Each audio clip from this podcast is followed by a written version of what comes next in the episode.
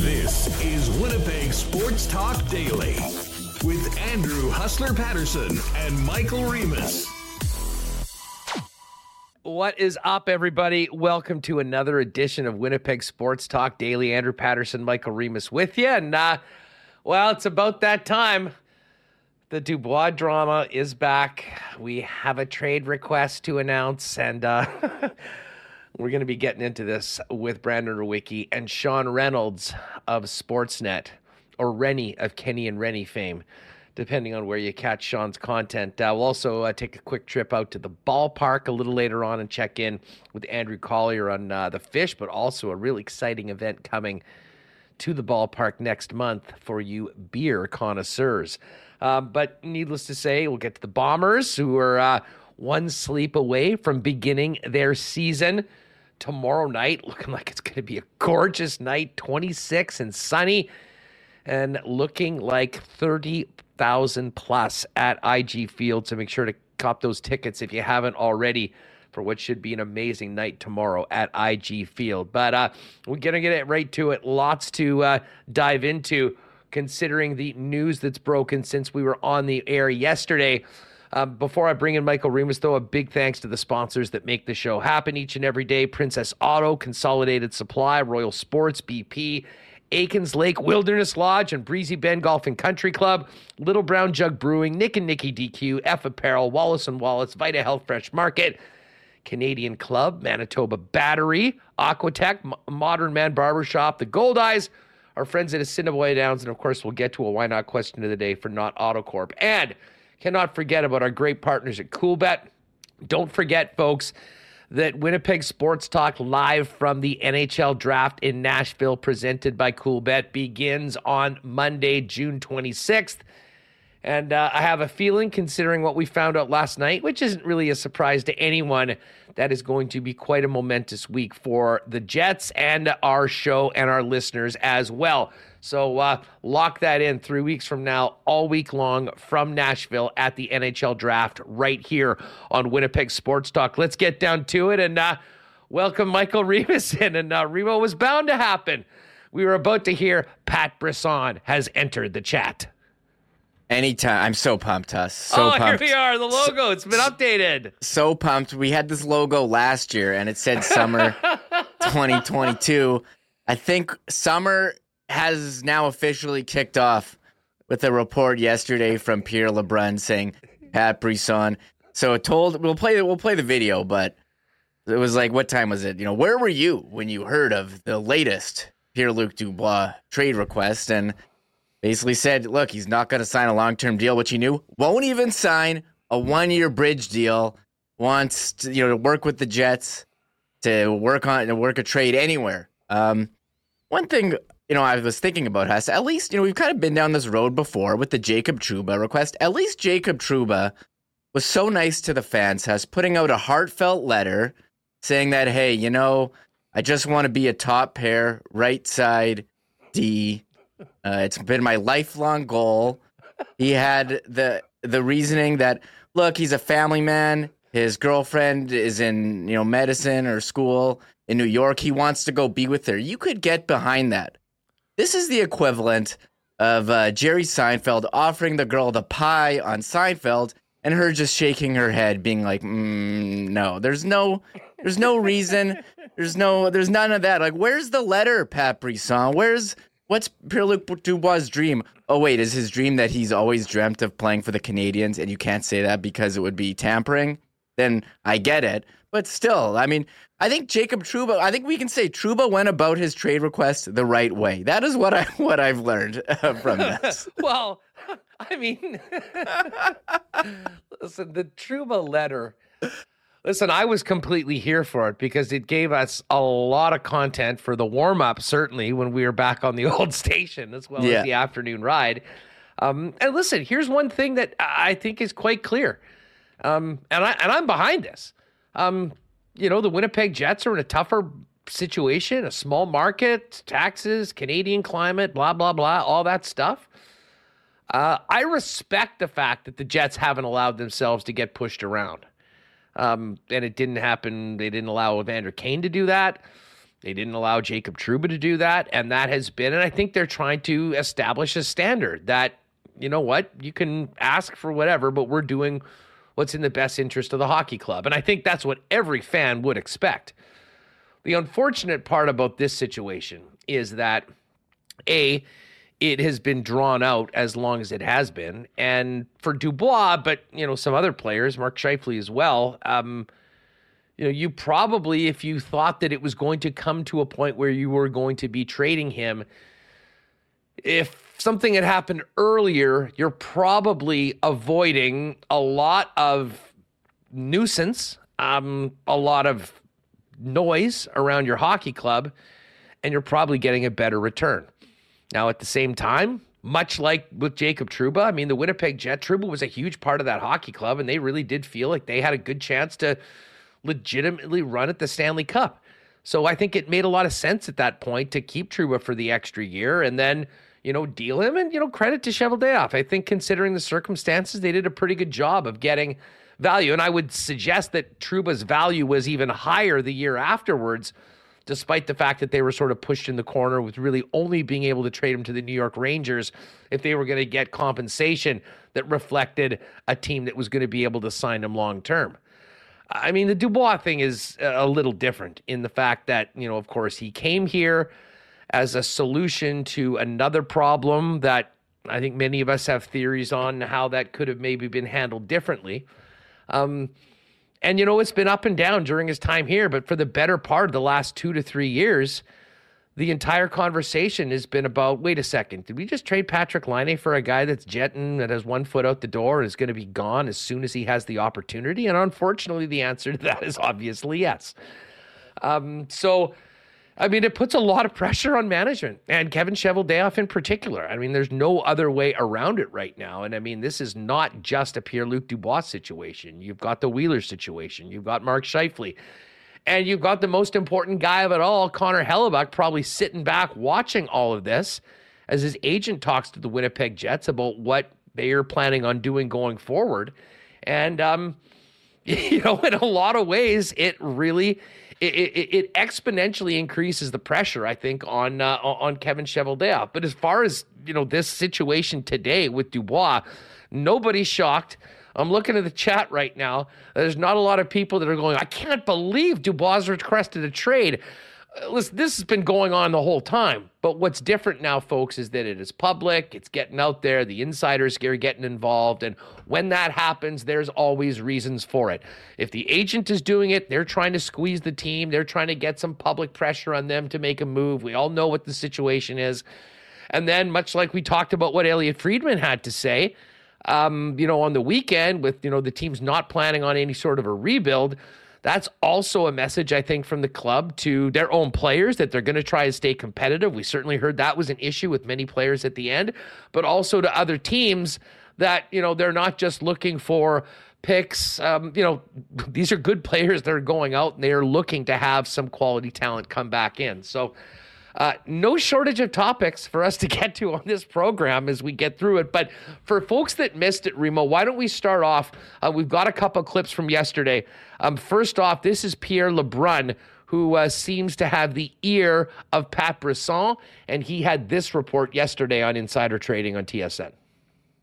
Yeah, so Gino, we know a year ago that Pierre-Luc Dubois, through his agent Pat Brisson, informed the Winnipeg Jets that he didn't intend to sign long term. Now, not eligible to be UFA until next summer in 2024. But our understanding is that Pat Brisson has informed the Winnipeg Jets that his client isn't inclined to sign an extension this summer, not even a one year bridge.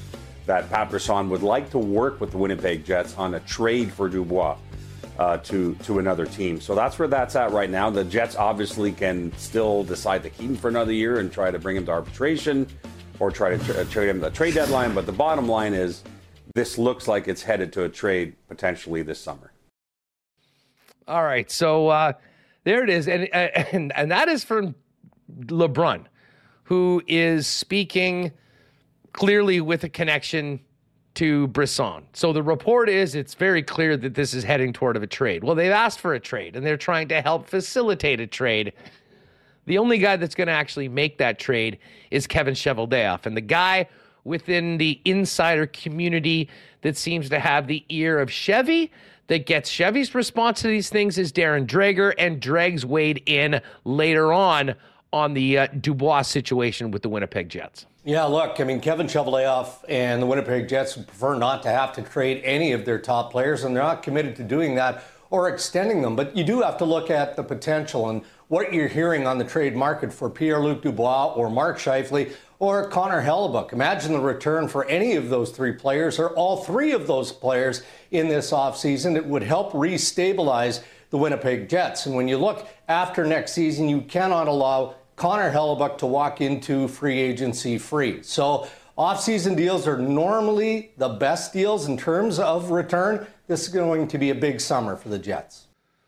All right, so there is Dregs, who um, you know, sort of, uh, you know, getting out the the team's um, viewpoint in all of this that these are very good players and uh, you know they're listening to offers uh, but there's some real value with all of these players just quickly before we talk about the serious nature of it remo can i please point out that in all likelihood darren Dreger spent monday checking out winnipeg sports talk because for all of our suggestions on different re words to yeah. describe not a rebuild but a re something uh, can we just give Dregs a WST round of applause for dropping restabilize in yesterday's report? That honestly was my favorite part of the entire day yesterday. I, I think so, yeah. And over the weekend, Ellie Friedman, you know, had flashing sirens on Night in Canada saying, not a rebuild, not a rebuild, not a rebuild. And we're like, hey, then you said, hey, if it's not a rebuild, it's a re something. We and Frank Seravalli said and his trade targets, well, they want to remake the roster.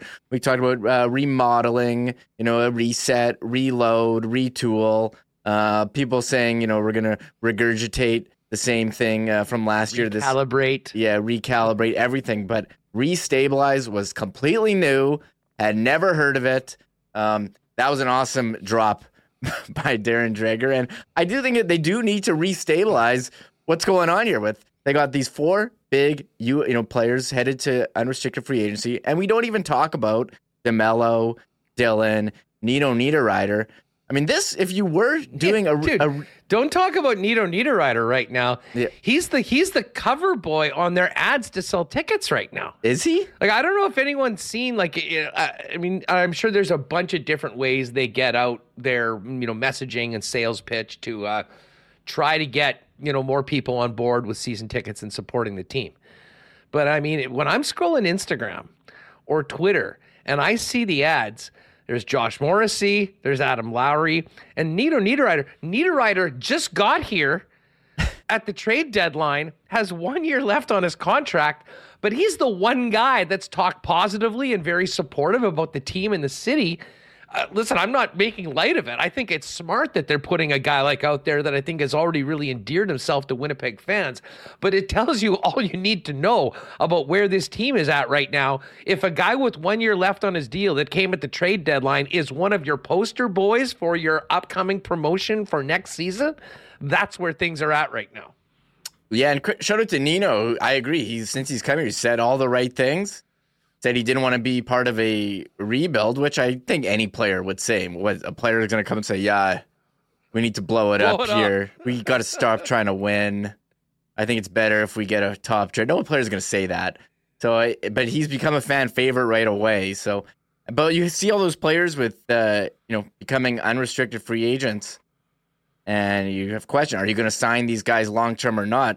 You have a really do have a really good opportunity if you were going to rebuild. This would be the year to do it.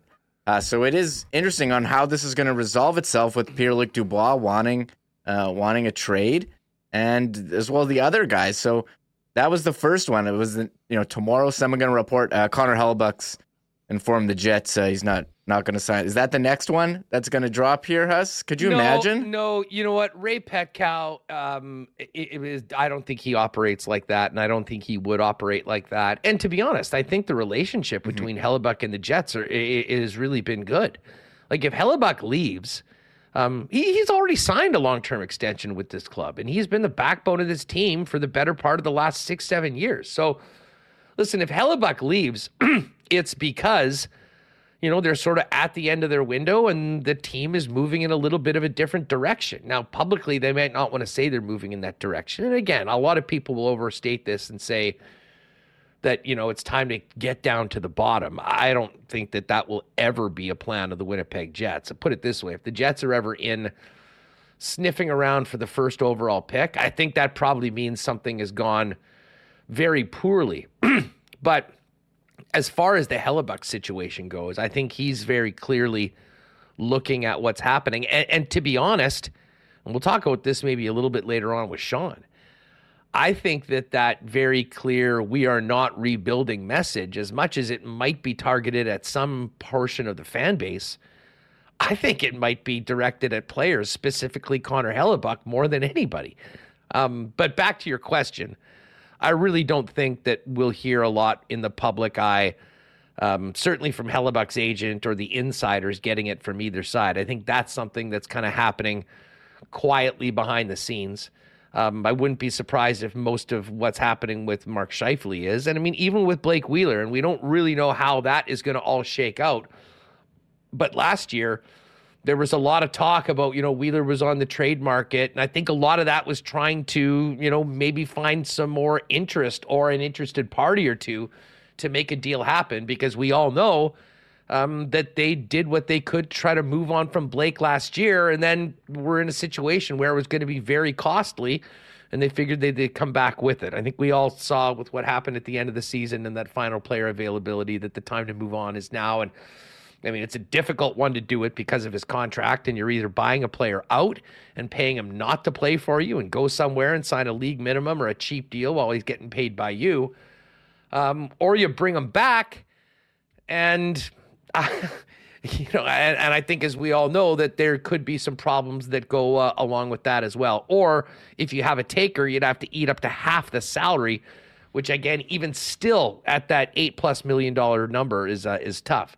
The other thing about all of this with Dubois, and I mean, I'll point this out now, but I don't think this is breaking news to anybody, um, is that the history of how Dubois got here and what's happened while he's here. And I mean, Maul said in chat a little earlier, I'm very sure he would have signed Laine long term if we chose him over the Minnesota Mafia and Pomo. Uh, Phyllis saying Laine was our guy when he's in town. I was at that game, probably half the jersey in the building were Laine jerseys. He was loved. Uh, and then you go down to it, and uh, a number of individuals saying it's pretty clear right now that the Laine trade was an absolute fail. Um, I mean, so far, I, it's pretty hard to argue. I mean, I think a lot of the things that they hoped they'd get out of Dubois while he was here did not happen. There was at times he looked great. There was at times he was completely invisible. And to be perfectly honest, the series against Vegas was a perfect, perfect kind of summary of that. In game one of that series, he looked like one of the most dominant players of the National Hockey League and at times took over the hockey game and they beat the team handily that's probably two games away from winning the Stanley Cup. And then in game five, I opened my Twitter feed and everyone said that this is the repeat of the shift, which was, of course, the way that he sort of sulked his way out of Columbus and ended up here in Winnipeg. So, there's so much to this, Reem. And honestly, this one is such a polarizing topic uh, because of the history of it. And this trade for Dubois, maybe more than anyone else, um, is the one that I think in a lot of ways people are going to judge Kevin Cheveldayoff by. Um, hey, at the end of the day, it's going to be how the team does this year and where they go from this moment. But this trade, whatever happens with Pierre Luc Dubois, will be remembered in a very different context than a player like a Mark Scheifele or Connor Hellebuyck, who they drafted, they re signed, they got incredible contributions from for a long time, and then presumably moved on at some point for a return.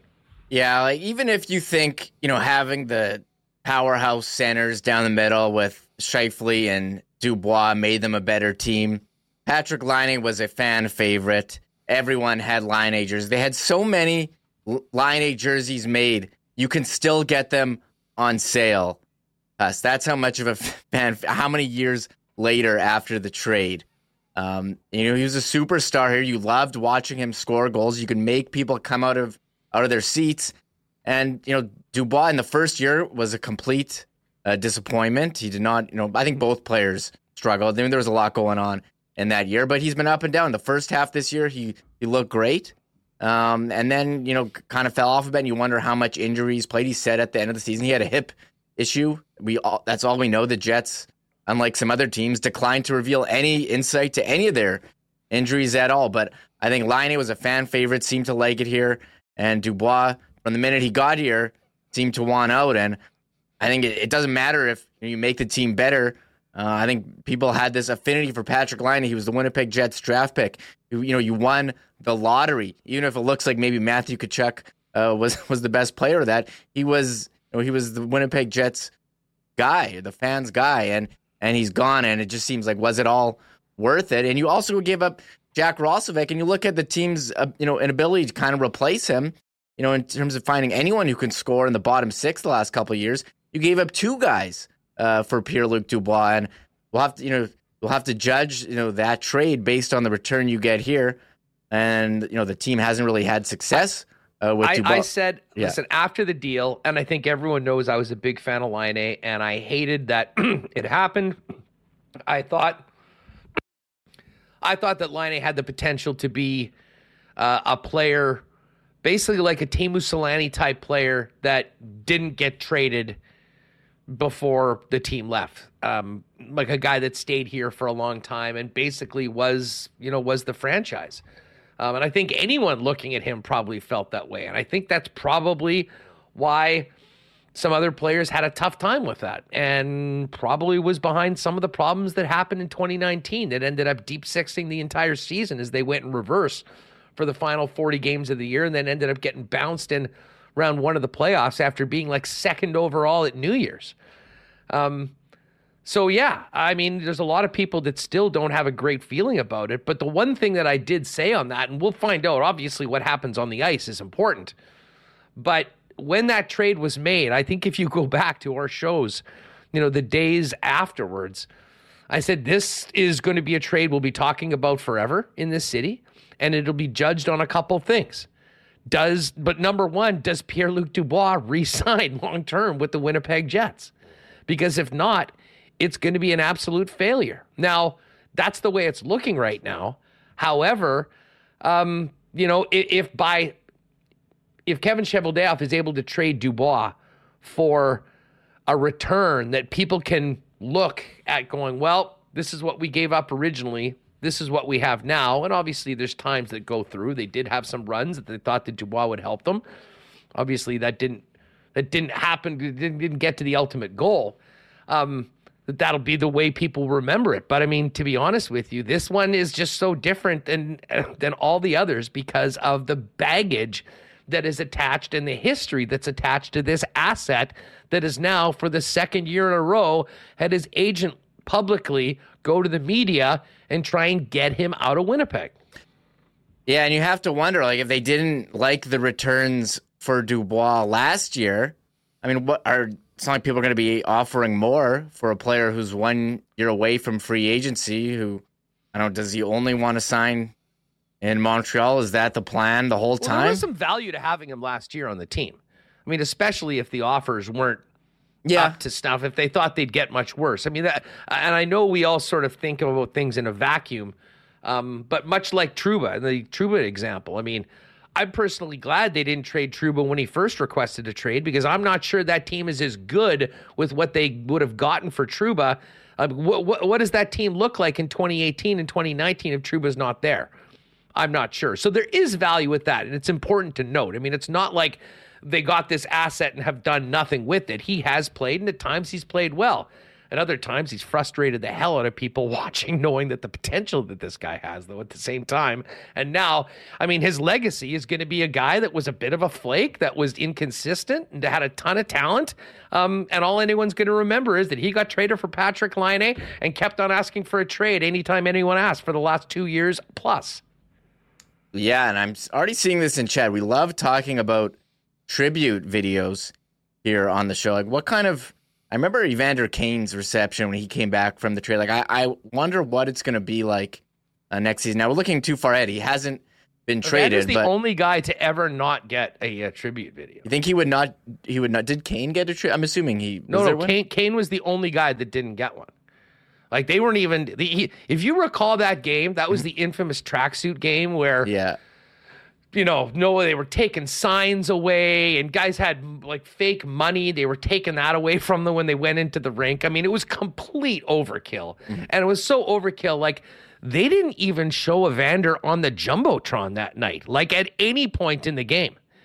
And, and, and you know what it did? It took what was an incredibly charged atmosphere of fans that were there really ready to get behind their team, and it turned into a bloody snoozer with absolutely no emotion that the Jets lost. I mean, uh, that that decision, and I guess it was principled on they didn't want to get into anything like it, but it certainly didn't help any of the situation that day when it came just to winning and losing. And to be honest, looking back, as bad of the way that it ended with Evander Kane, um, I'm not sure that it was something that. Um, let me see, you look back and go, you know what, that was probably the right thing to do. I mean, if anything, I think you should have let the fans lean into it. And uh, Evander probably would have as well, but it would have been very different. And I, I will always remember that game for two things just Yeah. uh, the how a lot of the air was sucked out of the building.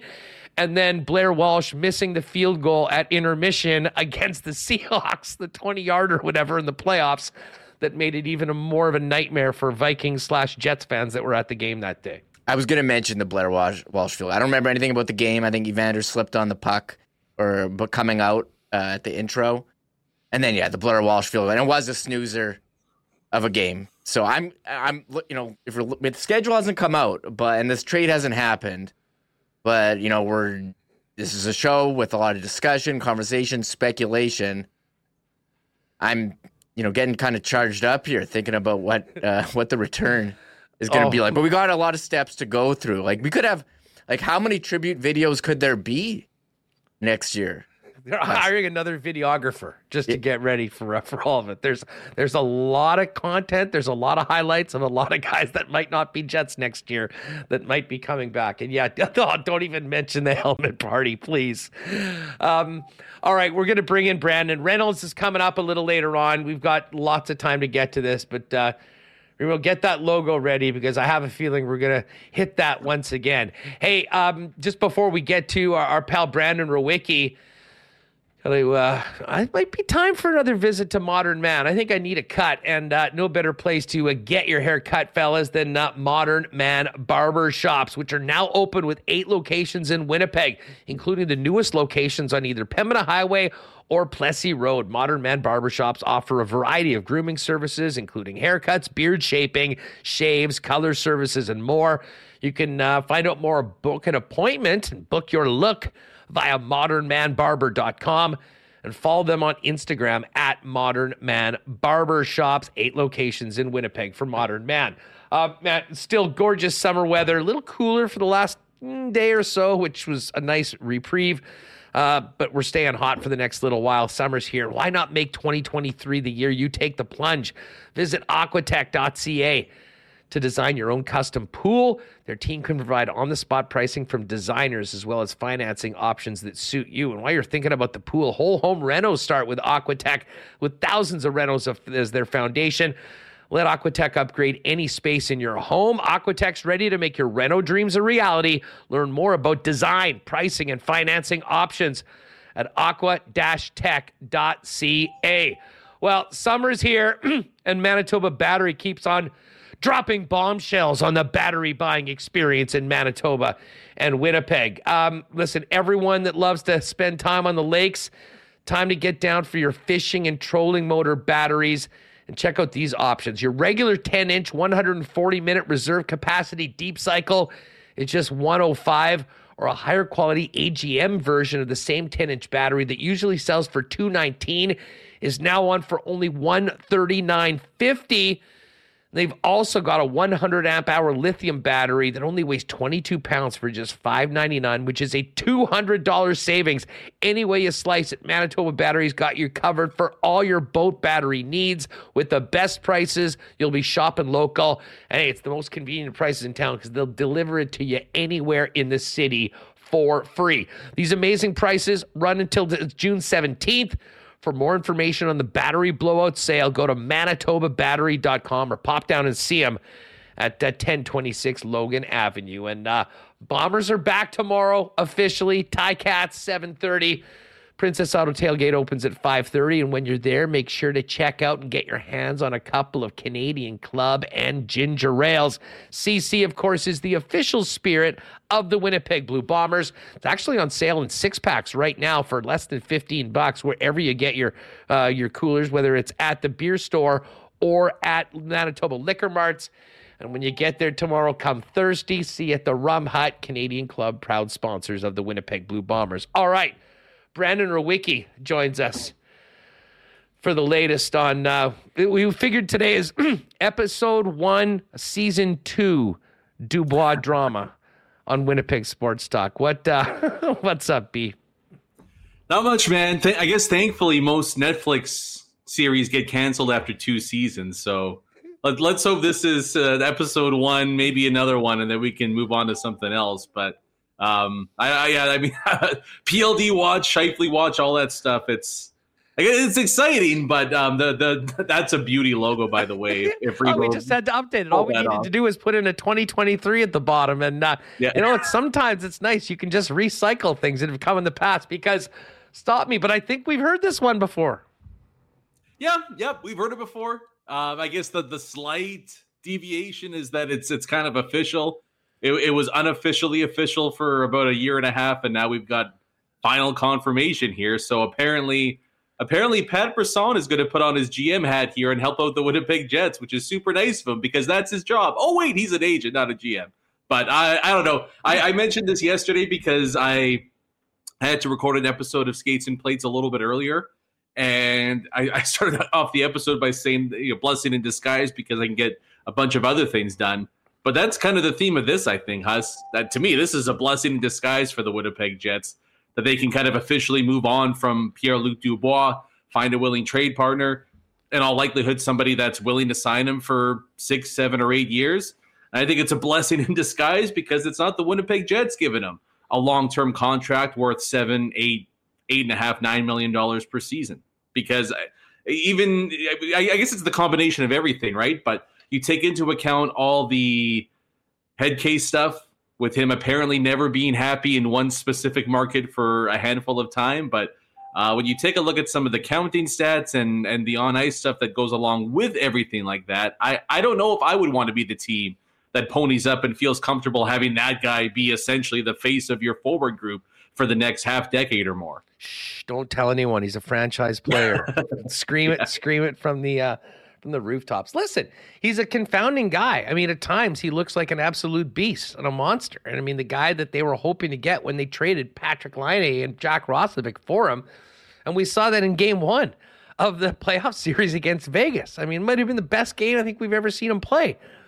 Then he was completely invisible, or worse, visible for all the wrong reasons in a game like game five. And there's the good and the bad of it. But um, I will tell you, I, I don't disagree that there is risk um, behind a long term commitment to uh, that player, especially when you think about the way that he's orchestrated his exits from his last two stops in the league. Yeah, and I believe he did it in junior too. Like you know, tried to oh. force his way out from a different spot. So I mean, a, a, guy, I mean, a person when they when they show you who they are, you should probably believe them at this point, right? And I, I, I get that there's potential and all this stuff that, that goes on with him. And you're right, Huss. He was he was by far the best player on the ice in game one. And that includes a guy that might win the Conn Smythe trophy in a handful of days as well. Like Dubois was by far in a in a game in a series where there was a lot of high end talent, the best, most dominant player out there. But this is what has kind of defined him, hasn't it? Is that he was that guy for one out of five games. That that to me isn't worthy of ponying up big money um, and a long term extension and handing them the keys to your franchise. It's just we've seen too often with him that you get that guy 60 to 70% of the time. And I mean, we can say that, you know, his potential is to be that guy, but I would argue his potential is equally as much as the guy who in game five had, in my opinion, the shift 2.0, basically waving his stick up and down the ice and putting in about 10% effort. I, I, I, don't know. I, am not willing to bank on the potential of him being that guy because two other franchise already have been burned by it. And I don't know. I, I, think he's just going to be one of those players that ultimately leaves each team that he plays for wanting more and more. But he's just not able to elevate his game to that level on a consistent basis. And ultimately, that's what separates the great players from the good to really good players. Yeah, he picked up the torch from Scheifele and uh, tag teaming Rick Bowness into the verge of uh, heading to the loony bin. Um, but heck, I, I mean, I mean, the frustration that Bones showed afterwards was, I think, directly directed at Dubois. Um, and then again, I think taking it back to everything that happened in the uh, in the season was also Scheif. I mean, there is a scenario I think where this team is in a much better place after moving on from these players. But again, it's what's left after these players are here, and and you know, bringing it back to Dubois in this situation right now, one year left of team control you know, if it gets to July 1 and he signs an offer sheet with another team, you're getting a first round pick next year, a third round pick next year, and you cannot trade him. Um, you know, if you if you match the offer, yeah. you can't trade him, and he has walked straight to unrestricted free agency.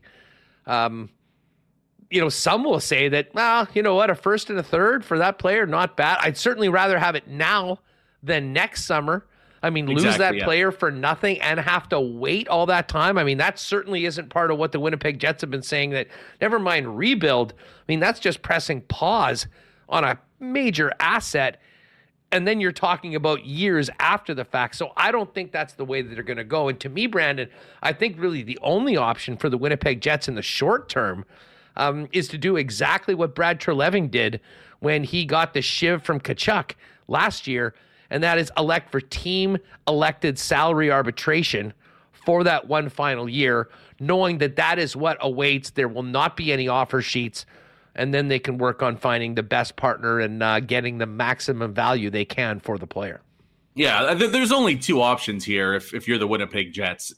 I mean, having him unsigned going into July 1 would just be a colossal case of ineptitude. like, you just you can't do that and, and you're you're bang on there. It's a first and a third, but we also don't know which team could be holding that first round pick, right? Like if it's a decent team, you would imagine that could potentially be a late first round pick, a late third round pick, and you're basically getting Not just a couple it. of lottery tickets. It's, it's no, I, I don't. I, I've seen some people mention, you know, maybe Montreal might do that, and do you take the risk of that Montreal pick maybe being top ten? To to me, it's just you're you're you're holding basically nothing in terms of your own future in your hands there. I think the, the best way forward here is to get this one done and get it done by this upcoming draft. Um, and, and team elected arbitration is, is certainly a route to go. I mean, he's getting moved. He's getting moved, and the Jets are going to be getting uh, at least a player back. Who that is, I, I don't know just yet. But there, there really is only one route that this can go. I guess if you're looking at past precedents as well, you know, Pat Brisson has had a few different age or a few different players that he's represented as an agent that have requested trades, and some of those were, you know, sign a deal and then get traded to that team.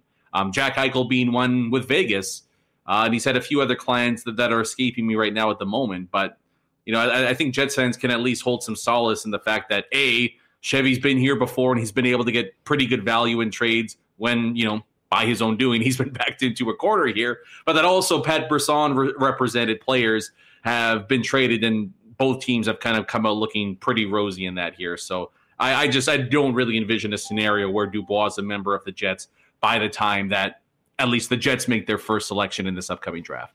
Yeah, no, I, am with you. And I mean, I think everyone would agree. I mean, even if Dubois just said, you know what, I'm signing the qualifying offer and uh, I'm going to be a free agent at the end of the year you know, at that point, I mean, that's not going to happen. He'd get far more in arbitration, even if he loses the case, I think, based on what the qualifying offer is.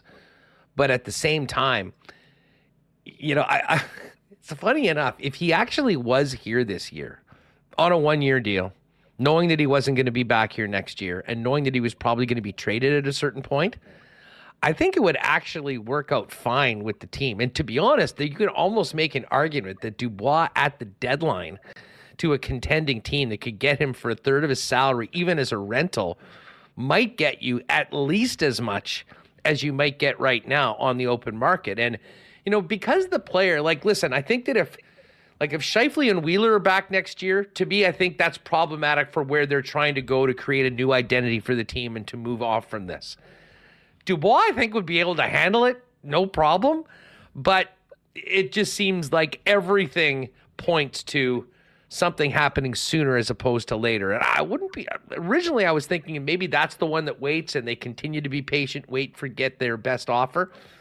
But it does seem like what happens right now, what we just heard from Darren Dreger, who obviously has got a pretty good ear to Chevy, um, is that they're trying to make it very clear that they're open for business. They've got particular wants. They do believe, as most people do, that this guy's a pretty significant asset. And get your offers in right now because the Winnipeg Jets are open for business. Yeah, yeah. I mean, if you're looking to maximize the return in the trade, you're probably right that the deadline would be the spot where Dubois would get you the most. But if you're having any semblance of being, I guess, both competitive this season, but also completely reshaping the culture or what was it restabilizing that that was the the the read that, that, that the, the, other r yeah. word that we went through we all those one. r words on monday and we didn't have restabilize what were we we got to do one yeah if you want to restabilize then then i don't think pld can be a part of the equation moving forward the other thing too is and i kind of touched on it there but like yeah he could sign the deal come to training camp light it up during the season gets 22 minutes a night he becomes by far the number one asset at the trade deadline. He could also halfway through the year decide, ah, you know what, I don't want to do that. He could also like, break his leg anymore. Yeah, oh, yeah. I mean, injuries are one thing, but I mean, with this guy, can you put it past him to potentially just, oh yeah, you know, I'll just kind of skate backwards this entire ship. and I'm not going to use a stick. like I, I, don't know. I, I to, to me, there's just way too much, way too much potential risk involved. I, you might not get the absolute best deal moving him in the next couple of weeks. But I don't think you're, you know, selling him for pennies on the dollar or anything like that. You might just lose out on maybe another asset. I think, and I've always liked this too, especially right around the offseason here, and that when there's picks and different things like that being involved, maybe even potentially prospects, get them in the fold early. Like, don't you want to be a year early on this rather than wait for oh, next oh, well, year? I was just going to say, I mean, the the concept of like having a team sign a one year offer sheet and have to hold your nose yeah. and accept it, and it being not even picks this year, picks next year. Um, and I guess the one thing, and when we talk about Montreal, I mean, obviously, I think that they're loath to get off of that number five pick with the value that it holds and the talent in this draft. But they do have a second first round pick that we thought was maybe going to be, you know, in the in the mid teens. Well, unfortunately, Florida's gone on this run and now they're in the cup final. Even at worst case scenario, it's going to be 31st in the league. So, I mean, that that pick doesn't quite have the value that it might have had before if you're trying to do a deal right now for a pick and Montreal says the number 5 pick is an absolute non-starter, which I kind of feel that they probably feel that way. They should, if, they want to send Maybe it over. They don't. Yeah, yeah, yeah. I don't know. I mean, Dubois and Winnipeg's first? Like, is that enough to jump up to five? Even then, probably not. Uh, the the one thing that's yeah, I don't know, maybe, but probably not. I don't know. I, we just it's been what twenty years since we've seen a top top five ish pick traded. I mean, these these are gold even more so than they are in any other sport. Well, sometimes but, they get picked, they get traded after the fact, and yeah, we're talking yeah, about uh, yeah. two of them right now. I was gonna say, as, as we are well aware, they definitely get traded after the fact. But the, the, the Montreal discourse about this is so funny to me because, it, and I, I kind of understand it, but the the sentiment seems to be that you know Montreal is going to come in with a low ball offer. Like, why are they? Why is Montreal going to give up anything of value? Well, the reason that they do is if they want the guy. because if they're going to come in with a low ball offer, then we'll ship his off to New York or Minnesota or I mean Arizona would be my preference. I don't think it's going to happen, right? But he gets moved off somewhere else. Like it, this isn't uh we're doing what the player wants sort of a thing here by by Kevin Cheveldayoff. It's highest package gets gets the player, and whoever that is, we're gonna we're gonna take advantage of that. And and that that to me is why Montreal wants. Like if they feel like Dubois is potentially a guy for them, then they go out and they pony up and, and they create the best possible trade proposal. If not, well, guess what? He can very easily go to the New York Rangers. The Jets get a good package back, and he says, you know what? The Big Apple's pretty good for me. I'm going to spend the next seven years of my career here. Well, so I, Montreal's Montreal doing the low ball thing is just it's an absolute no go whatsoever um, on on the best of days. And we've seen Chevy. I mean, he's not going to, for all of his faults that he has as a GM, he is not going to bow down to the demands of a team or of a player when it comes to talk and trade. No, and uh, and listen, I think most people are behind that. Um, you know, I mean, uh, listen, I, I've said this a number of times on the program, but I'll say it again just because you brought it up. I mean, how juicy would it be if uh, Don Sweeney picked up the phone and said, you know what, I think we can sign this guy. He comes in, replaces the great Patrice Bergeron, has a great season, signs long term, and then sticks it to the Habs, who yeah. have been such a central figure in this for the next six to eight years. I, I really hope he turned into an incredible NHL star if that happened. Yeah, it's fun. Like, there's that one, which would be hilarious. There's a part of me, I like, I'm I mean, we've heard the names uh, from a few different teams here. I think the Rangers make the most sense in terms of the best package for the Jets. But like with storylines involved, I kind of want to see him go to Minnesota. Okay, quickly. So I, am not sure if I mentioned this before already, but I'm listening to Marek today, and he's talking to Elliot, and you know they're talking about this a little bit, and he said, "Well, you know, I." I know there's a lot of people that think it's Montreal or nothing, but I'm led to believe that there's a couple other places that he actually would be uh, amenable to go. And he said the Rangers, like, what else is new? Everyone seems to want to go to the Rangers. And then he said Minnesota. And I mean, that one, I, I, I, my jaw was on the floor. I'm like, Minnesota? I mean, not that the Wild aren't a good team. They've got some good players. I mean, they're in cap hell for the next two yeah. seasons, which makes any sort of an extension probably quite tough. Um, I don't know if there's any connection. Like, do you have any idea where that Minnesota came from? And I mean, you brought it up as well. Was that just from hearing Marek mention it, or yeah. is that yeah, okay? Yeah, that, that's so you're why, the same yeah. thing. But I'm like, Minnesota? What? I mean, Minnesota. You can understand it from their side in the sense that they've been after a number one center I mean, Mikko Koivu was the closest thing they had, right? But like they've been looking for that guy almost well, their entire it? existence. It, it, just sounded like this was coming from Brisson, like this was coming from the Dubois camp. That that was one of the other teams that they'd sort of be into going, and to me, that was a real head scratcher. Yeah, I mean, may, maybe he likes the the aspects of the outdoors that Winnipeg has to offer, but Minneapolis has a bigger mall. Like I, I don't know, maybe he seems like maybe, a mall guy, and they've got. Yeah. Uh, listen, you if you think the Home Depot in Winnipeg was good wait till you get to some of those big box stores out in the Twin Cities. I think you're yeah. onto something here. Yeah, Legoland. Like there's a lot of there's a lot of potential extracurricular activities in Minnesota. So I maybe, maybe that's what it is there. But there's there's a part of me that would like to see the Jets go up against Dubois on the wild. Like you want to officially have the Jets. Like who's the Jets' rival? Minnesota's been the closest thing to that. The Dubois addition there would like officially cement it as okay. This is this is our hatred rival for the next half dozen years at the very least. Um, and I mean, even then, I mean, Minnesota, depending on what you think about Marco Rossi, who's kind of, you know, at least his stock has fallen quite a bit since he was drafted. I think one pick ahead of Cole Perfetti, right? Um, but I mean, there, there, there's no shortage of prospects with with Minnesota, um, and some of those are, you know, if not NHL ready, pretty damn close to that. So I mean, in terms of assets, Minnesota makes a lot of sense. Location wise, it's um, yeah, not not quite up to snuff when you talk about New York, L.A., or Montreal. Yeah, well, I mean, listen, hey, I, I love the Twin Cities, and I mean, I think a lot of people that have been there. I mean, it is it really is a great spot to live in, and um, the thing is, I just have no idea what's going on between Dubois' head, and you know, he famously said, "Oh, I don't even know what I'm having for dinner tonight." I mean, he does seem like a guy that eh, there might be a few things, and just simply like, "Oh, I'd always love to play at home," but if, anything, this is more, he's just not sticking around here looking to facilitate that as quickly as possible and get onto it as well.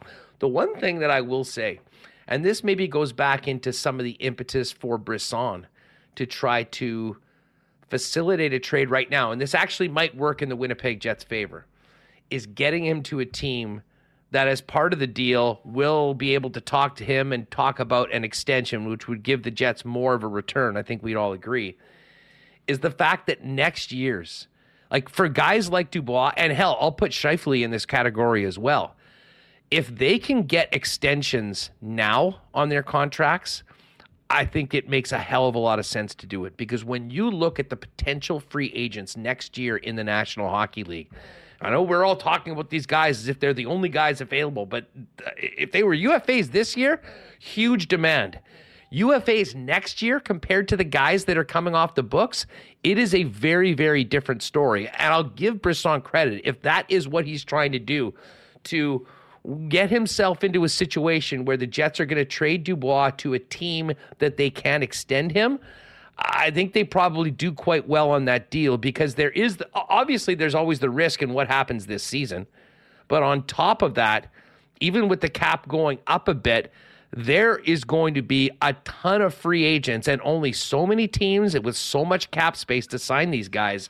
And I do think that there is a, a real incentive to get something done sooner as opposed to later for guys like a Dubois like a Scheifele that might not be the bell of the ball in 12 months.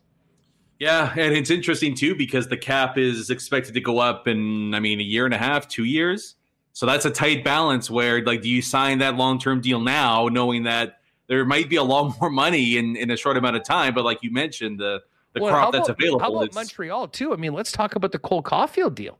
I mean, that was just slightly below Nick Suzuki, and much like you know, the Jets have always thought they've had somewhat of an internal salary cap, and Wheeler's the guy, he's the captain, no one's getting more than him, and people thought that might be problematic with signing Patrik Laine, and well, we all know how that ended up. Um, I do wonder if that is their set, and if Dubois thinking he's going to get eight or nine on a long term deal, is that even available in Montreal based on the way that they're building their team and what we've seen right now for a guy that earned an eight year extension from the squad that he actually plays for in Caufield? It's kind of it's it's it's always funny to be the teams that have these internal salary structure, quote unquote salary structures, because it was Detroit. Until there's somebody that. better. Well, yeah. Well, did, you know why Detroit did that? Because they had Nick freaking Lidstrom, like the second best defenseman of all time. So they're like, oh, you think you're better than this legend beside it, right? Like it's a little different. I mean, Nick Suzuki's a great young player, but man, you're going to have a hard time convincing me that if I, if I put up, you know, 75, 80 points that I can't get more than $8 million because Nick Suzuki is getting just a little bit below that. Uh, certain teams can get away with it. I don't know if Montreal is is one of those teams, but I guess if you're the Jets too, though, your your main hope is that PLD isn't restricting himself to just, you know, one to three teams that he's willing to sign an extension for, right? Like you're hoping that it's, hey, I'd be willing, I'm, I'm, I'm open to hearing from seven to eight teams, which, which could be very realistic, right? I oh, mean, yeah. there's a ton of great markets. I mean, even I, I wonder too, and again, Dubois, Scheifele, to me, they're almost interchangeable in terms of, of where you send these guys. But like, I, I, I wonder about a Colorado where the Avs, you know, I mean, we'll have a ton of cap space, assuming Landeskog's going to be out for all of next season. Massive hole down the middle for them there at two center. Um, like I, I wonder if either of those guys make a lot of sense to a team like the Avalanche. And if you're Dubois and, and maybe you hadn't given that much thought before, wow, well, hey, playing in Colorado might not be too bad uh, in terms of winning trophies right off the bat, but also, you know, Denver's not too bad of a place to live as well. So you just, you just, I think from a Winnipeg perspective, you just don't want to see things be too simplistic in the sense of it's Montreal and New York, and that's it because your leverage gets shot down right away. Hopefully, Pat Brisson is able to do Chevy a bit of a solid here and at least expand the market to the point where the Jets can get somewhat of a bidding war going and somewhat of a decent package coming back for the guy. Yeah, I mean, this is uh, like I I mean, we've talked about Laine and the connection. I know that's going to be I, every time we talk about this until it's done. Patrik Laine's name is going to come up, and we can't forget about Jack Roslovic because I mean, it was such a price that was paid to get this guy here. Um, and to me, more so than Helly, even though Helly's probably the number one asset, more so than Scheifele, more so than anybody on this club. This is the one that Chevy will always be remembered for and and judged by in a lot of ways. And this is a there's an element of needing to save face with this one, to be honest. And hey, listen, if they had gone and won a cup or gone to the cup final or been this awesome team for the last few years and were then forced into it, I think there'd be a lot more. Um, eh, there'd be a lot more give maybe for them with the situation that they're in right now. But when you consider what was risked, what was given up, um, it really does, Brandon, kind of complicate things and put way more pressure for this deal in particular. Although there's a lot of pressure on everything that happens on the GM right now. Yeah, I mean, he, it was it was a bet on the core, right? That that his core group of guys would be able to get it done, and, and he was wrong. You know, they they they weren't good enough, despite that one season. Although you know, Laine was a part of that. you know, for the most part, this team was just kind of doomed to fail with the leadership that they had at the helm. So it, it's interesting putting it in that viewpoint because if if that's the case, I don't think Chevy's going to get the deal that he wants. Like I, I just that's part of the reason why I think it's taken this long. I think that yeah, the ask, like like it's not like this is the first time they've ever talked trade about Dubois. I mean, this has been going on for a while, but why it hasn't been, I mean, I think that this deal, or at least the way that they felt, they might not be able to get it at the end. Um, but they really needed to hit an absolute home run on this one, if not the others. But this one in particular, because of the history that comes along with this player. Yeah, and I, I mean, out of the the three trade assets for the Jets, I, I think he's got the least value right now.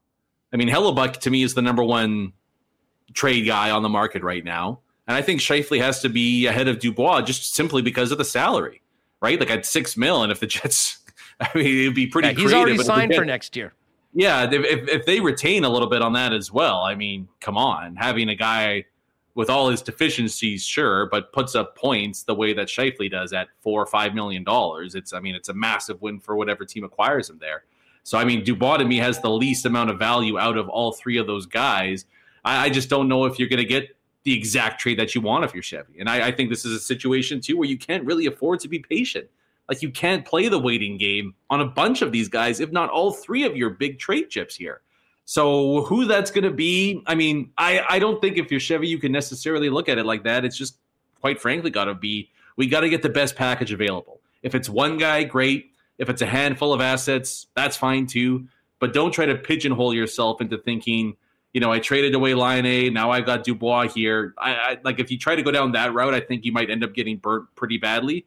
And I think if you're Winnipeg in this situation, it's you know follow the Minnesota path, rip off the band aid say goodbye to the guys that were here before, and you just have to start start anew because it's it's kind of a sunk cost at this point, right? So you've just got to make the best out of the situation that the Jets have put themselves in. Yeah, and, and I'll say this: as much as we're obsessing over what's the return going to be, the best thing for this club and I'll put Hellebuyck out of this question out of this equation for a minute because I think a majority of fans would be very happy if he stayed and was here long term, along with whatever risk you want to put to that of a goaltender later on.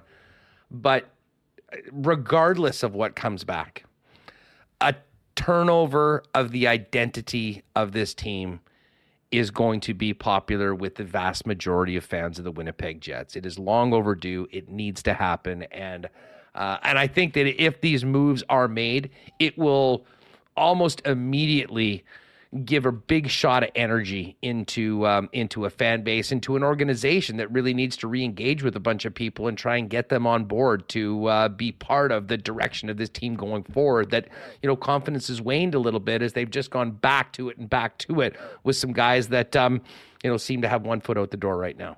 Yeah, that, that's always been the ironic thing about all this to me is is how the Jets have this focus of we have to stay competitive. We have to. That's the only way that we're going to bring people into the seats and, and have them watch the games. And this is the only way we're going to sell tickets. When I, it's almost the opposite of that to an extent. Like I think so many fans would be jacked to watch a bunch of young guys work their ass off this upcoming season, right? Like just to have an an, an influx of of new faces of of youth, of energy, just things like that. Guys I, that want to be here. Yeah, I mean, like it. think about Nino Niederreiter is like the most popular Jet right now. yeah, been here for like two months of the season, five playoff games. Does a couple interviews saying that, oh, you know what? I think people underestimate Winnipeg. It was great. I'm looking forward to it. And next thing you know, he's the guy that you're seeing on your feed when you see an ad for season tickets. Yep. That yeah. I mean, Jets fans aren't asking for a whole lot. I don't think. Right it's just like have have players that aren't being forced to be here.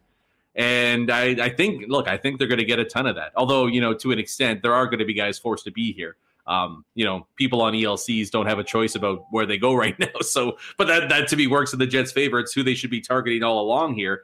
Uh, guys with a bunch of you Tell know. You what, though, if you bring if you bring those young players into a dressing room with a leadership group that truly embraces being Winnipeg Jets, not basically makes people feel like you're lucky that we're willing to be Winnipeg Jets and gives off that vibe of appreciation of the support they get from the fans and sort of diving in and being a little bit more a part of the community. That goes a long, long way. And And listen, a guy like Wheeler's done a lot of community, you know, some charity stuff in the city, but you know what I'm saying? It's a little different. It's about guys kind of really buying in. And we saw a bunch of that early on when the team came from Atlanta.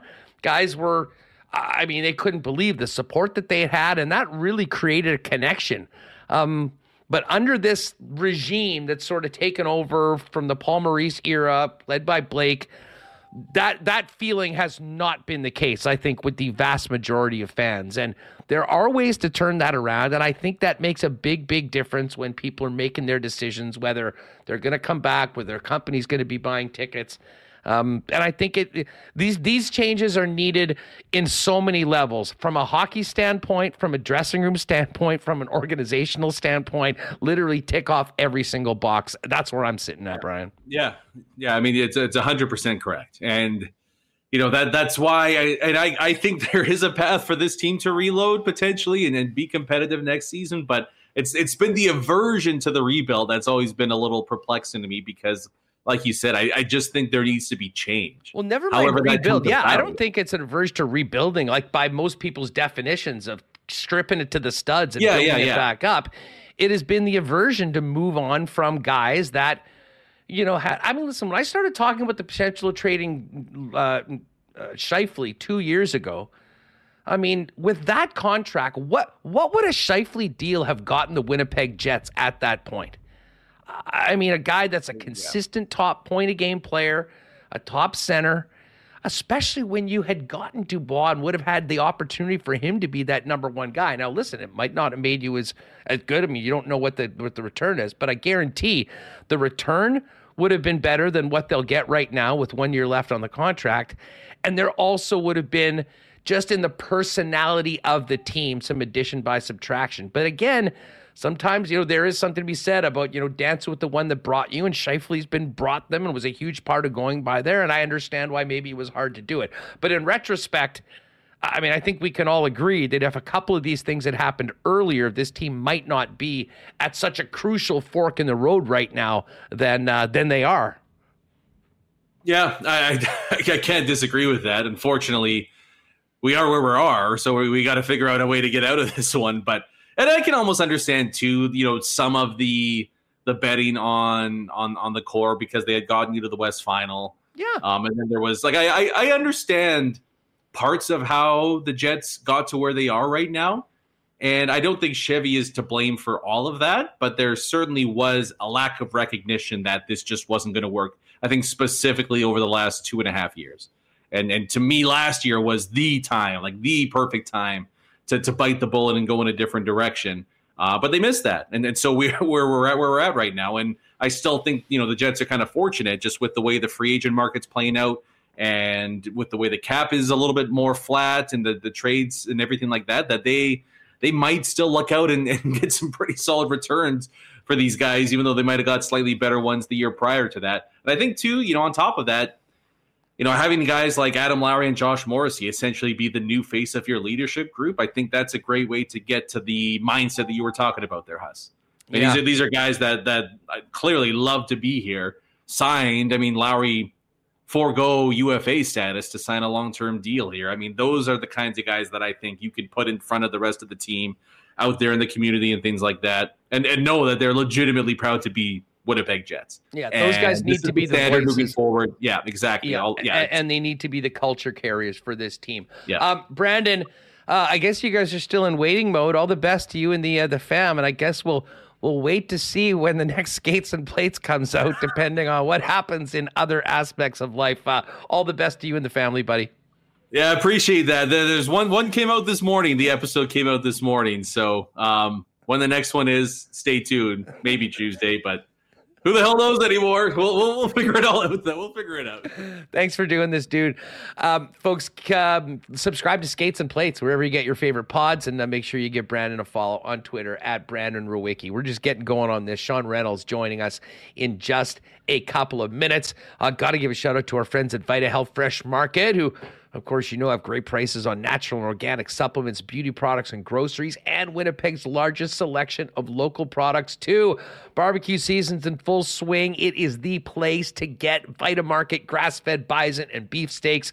And with Father's Day around the corner, men's health is top of mind. Garden of Life has created some unique formulas like Prostate Protect and Once Daily Men's. Both contain 50 billion beneficial bacteria to support men's gastrointestinal health. Uh, seven Winnipeg locations, Vita Health Fresh Market, empowering people to lead healthy lives. You can also shop online at myvita.ca with local delivery options. Um, folks, how you, if you have needs when it comes to fencing and overhead doors, uh, only one place to go, and that is the uh, kings of the industry, Wallace and Wallace, who've been serving Winnipeg since 1946. If you need the security and protection of a new fence or if winter did a number on your old one, give them a buzz for vinyl, ornamental, welded wire, chain link, or wood fences. And if it's time to replace your garage door, they've got Winnipeg's largest selection of overhead garage doors. A quick call to 452 2700, and their team will arrange a time to come out and give you a free estimate. You can also check them out online at wallacefences.com or pop down to their showroom on Lawson Road off of Kenaston. Folks, wedding season is here. How how's the fit looking? Do you still fit into it? Guys, if you need to upgrade your menswear, you need to get on down to EPH Apparel for spring and summer with custom suits beginning at 400 bucks along with chinos, golf pants, custom shirts, both tucked and untucked styles and an incredible selection of menswear accessories. In a wedding party, talk to them about a 15% discount for the entire crew when you get your suits at F. And if you got a high school grad this year, pop on down, get him a new suit, and they'll include a free custom shirt and tie. EPH Apparel is at 190 Smith Street. You can make an appointment or find out more online at F, that's E-P-H EPHapparel.com. And hey, it's hot, summer's here. No better time to head down to the Nick and Nikki DQ for uh, all those great summer blizzard flavors and maybe grab a couple boxes of their world famous ice cream treats to take home and stick in the freezer. Four locations for our friends Nick and Nikki, DQ Northgate, DQ Polo Park, DQ St. Anne's, DQ Niverville. Pop by today with the fam and get on those blizzards and tell them your boys at Winnipeg Sports Talk sent you. All right, we will get to the Bombers and Goldeyes in a minute. Of course, Bomber home opener tomorrow. Cannot wait for that. Fish back in action tonight. But right now, let's continue the uh, season pre- uh, season two premiere of Dubois drama with our guy, Sean Reynolds of Sportsnet. Welcome to the season premiere of uh, season two of Dubois Drama on Winnipeg yes. Sports Talk. What's going on? Oh, I, you know what? For me, the way I see this, I had uh, uh, one of my mentors in my career, who people, if they listen to Winnipeg radio, will may know the name Pat Kanuga. He's the the producer of the CBC Morning Show. You'll hear him pop on there uh, every once in a while. I remember being a younger reporter and going and pitching an idea to him in the CBC newsroom. And it was an idea that had been done before. And he said to me, You know, it's called news, not olds, right? And to me, this is just that is like it's come around and it's like I it's it's that same story repackaged and repurposed. And you know, the agent is saying he wants a trade. Well, tell me something I don't know. And the agent is saying he's not going to sign here long term. Tell me something I don't know there there's nothing new to this other than the fact that there may have been some updated conversations in which the same thing has happened. The Winnipeg Jets are going to try to hold the line as long as they can, as long as they've got team control over Pierre Luc Dubois, which is running out, and every day they hold on to him, their leverage shrinks and shrinks and shrinks. And on the other side of th- things, Pierre Luc Dubois and his camp are going to continue to say, We are not staying in Winnipeg. You're going to lose us eventually. You might as well lose us now and get what you can to maximize your return. But it, it really is a rock and a hard place for the Winnipeg Jets because nothing's changed here in the idea that you know, Pierre Luc Dubois ha- writes his own ticket. The reason you're the Winnipeg Jets and you want to move Pierre Luc Dubois is because you don't want to lose him as an unrestricted free agent next year for nothing. So you need to find a team that he wants to go to and will lock him down long term to get the kind of long term uh, uh, assets back that you would want. But the fewer teams that are involved in that, the fewer competition, the less competition, the less the price is going to be able to go up. And, and, if it ends up being just the Montreal Canadiens, like we are, we're hearing rumblings about certain teams elsewhere, but I still think it hangs in the air that his preferred destination is probably Montreal to the point that maybe he'd possibly consider other places, but probably has his heart set there. If you're the Montreal Canadiens, you don't need him right now. You could wait for him until next year, and that just puts the Jets in an absolutely terrible spot. I don't look around the league very often and see a team with as little leverage as the Winnipeg Jets have in this situation. They are in a tough, tough spot, and this news just uh, takes that a little further down the road. Yeah, I mean, listen, this isn't really new for Kevin Cheveldayoff. I mean, this is very similar to Jacob Trouba, and the fact that Jacob Trouba's uh, representative said the only team we're going to sign long term with is the New York Rangers. What's sort of missing from this, though, um, and again, we assume that Montreal would love nothing more to have Pierre Luc Dubois. But again, like where they're at with their contracts, with their team, the youth of their team, you're right. There isn't that level of urgency. Although, if you do have plans long term to have this guy in, there is risk involved in letting him go to another team. I mean, no doubt. I, have said, I mean, as a Jets guy, there's nothing I'd love to see more than the Jets pull off a trade that helps their team with the Boston Bruins and him go and love Boston and then end up sticking to Montreal for the next eight years. But right. that's a bit of a dream scenario. But there is a lot that goes in. But, but before we even get to potential landing spots or what the Jets are looking looking for and how this plays out. Um, Bielik was on yesterday and did make a good point about the possibility of an offer sheet, which would be uh, a first and a third next year, um, which certainly doesn't help the Jets with you know staying as competitive as they can right now if you lose him. Um, and of course, Kenny had his piece in Sportsnet.ca, and people should check that out. It's a good read um, on on the situation. To me, I think the most logical next step for the Jets unless something happens very quickly, is to file for team elected arbitration, much like the Calgary Flames did last year with Matthew Tkachuk when they were informed that uh, he wasn't interested in signing a deal.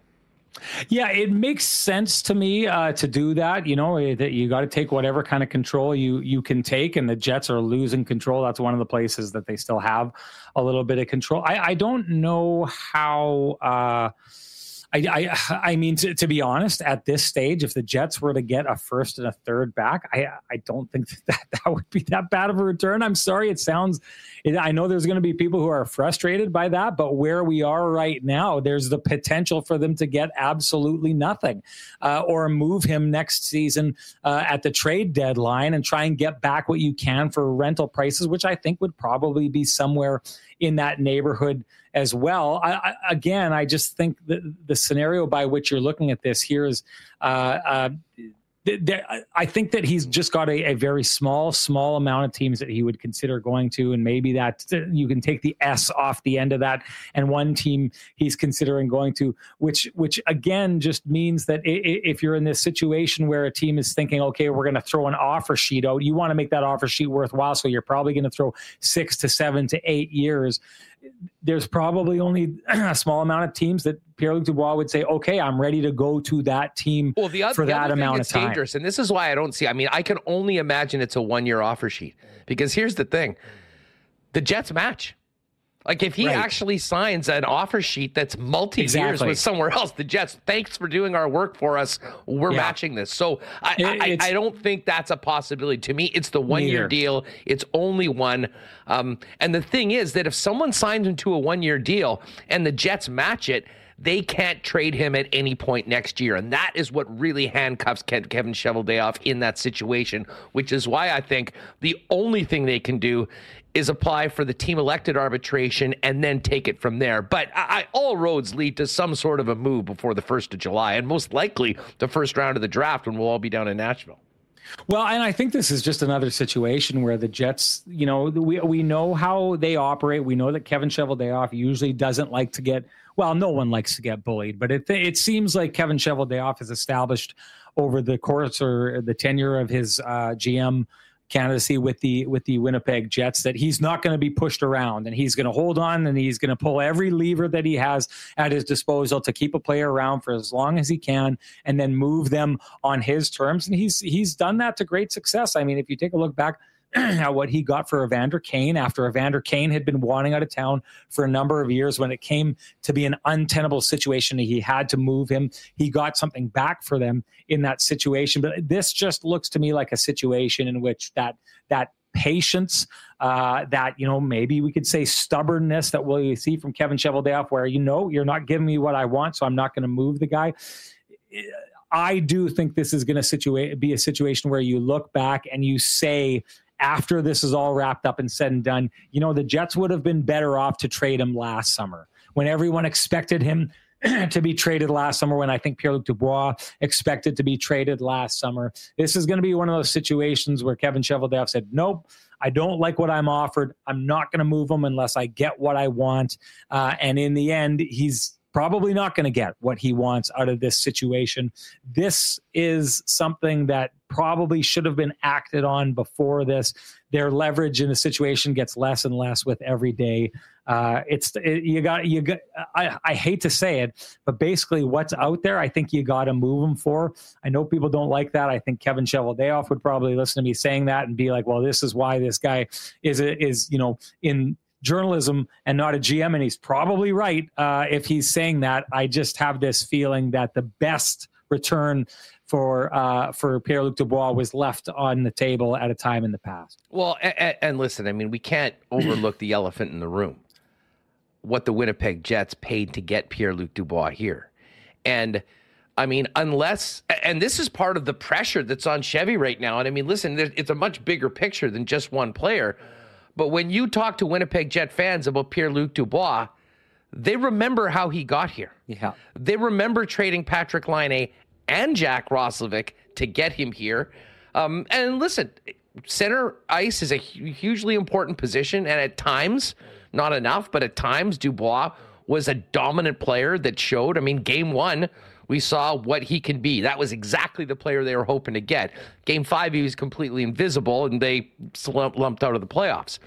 But the but the legacy of this deal all comes back to Patrik Laine And when you're making moves like this, Sean, I mean, building a team certainly is a big part of it, and getting the best assets and you know building your club is is probably the majority of it. But there is absolutely more so in this case than maybe any other trade that they'll make an element of PR to it because people know how we got here. And um, unfortunately, that started with, in a lot of ways, um, telling Patrik Laine that, uh, you know, uh, if, if there was a battle within the club, he was the one that lost out and is now a member of the Columbus Blue Jackets and getting ready to say hi to Mike Babcock. And we're sitting here with a guy that has basically been trying to get out for the last two years. Yeah, if Kevin Cheveldayoff was thinking that maybe with a couple of years and Patrik Laine being gone, that people would forget about that whole situation, I've got bad news for him. That's not going to happen. This is the seeds of, in in my opinion, mismanagement that were sh- sown years ago that are finally coming to fruition. The the the Winnipeg Jets in this situation right now, and I know Jets fans don't like it, and they don't like to the feeling or someone saying that the Winnipeg Jets are getting what they deserve out of this. But the Winnipeg Jets are very much getting what they deserve out of this. They had a player in Patrik Laine who came to Winnipeg, lit things up. People can say whatever they want about Patrik Laine and the hockey that he's played since he's gone to Columbus. This was a guy who scored 44 goals uh, as a 19 year old. So we know the ceiling that exists there. The Winnipeg Jets had this player, and that player had said from the very beginning he wanted to be a Winnipeg Jet for a very very long time for his career. He liked it here. He wanted to be around. And by the end, he didn't. And that was one of the things that always kind of drove me nuts about the fans that got really angry at Patrik Laine when he came out and said that he didn't want to be in Winnipeg anymore, that he wanted to move on. I get it. People get mad. You don't want to be in my city? Well, then get the heck out of here. But I think what those fans weren't looking at was how did a player that wanted to be a lifelong Winnipeg or a career long Winnipeg Winnipeg Jet. How did a player like that go from that to wanting out of town and what were the problems? I see this as a situation where the mismanagement that I talk about is I still remember when Patrik Laine was traded and, and I didn't like the way that Kevin Cheveldayoff talked about it when the trade was made. Like there wasn't this much of a. It, it, it didn't seem like we had this special kid who came in here. It was kind of like they were happy to get him out. They were kind of, you know, almost laughing him out of town. I got the same feeling from Maurice. He got the, you know, Blake Wheeler. Well, maybe I could have done things a little bit differently. Right down to the when he returned, the video that they played the first time that he returned did not give the service to him that he had earned with his time. Yeah, it was like Winnipeg. Ben Chiarot coming back. It, it was it was not well done. It was not well done. It just showed of an organization that had was you know this bitter kind of relationship with them. And the way I see it, this is how I see it from the stories that I was told of what happened in that dressing room and what was going on.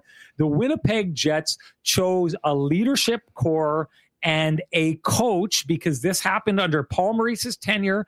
Uh, Patrik Laine falling out of love or maybe getting to a position where he felt like he wasn't welcome or didn't like how he was treated in this in this team and wanted to leave. That happened under Paul Maurice's tenure, and it happened under the leadership of players like Mark Scheifele and Blake Wheeler. Blake Wheeler essentially addressed it on his way out the door, but the Winnipeg Jets chose that coach and those players over a uh, a phenom that wanted to be in Winnipeg for a long time. And now look what we're seeing here. That coach isn't here anymore. And it very much looks like that Winnipeg uh, Jets leadership group is on its way out the door. That was the choice that was made to get Pierre Luc Dubois here a player who came in and probably never wanted to be in Winnipeg for a player that wanted to be in Winnipeg long term.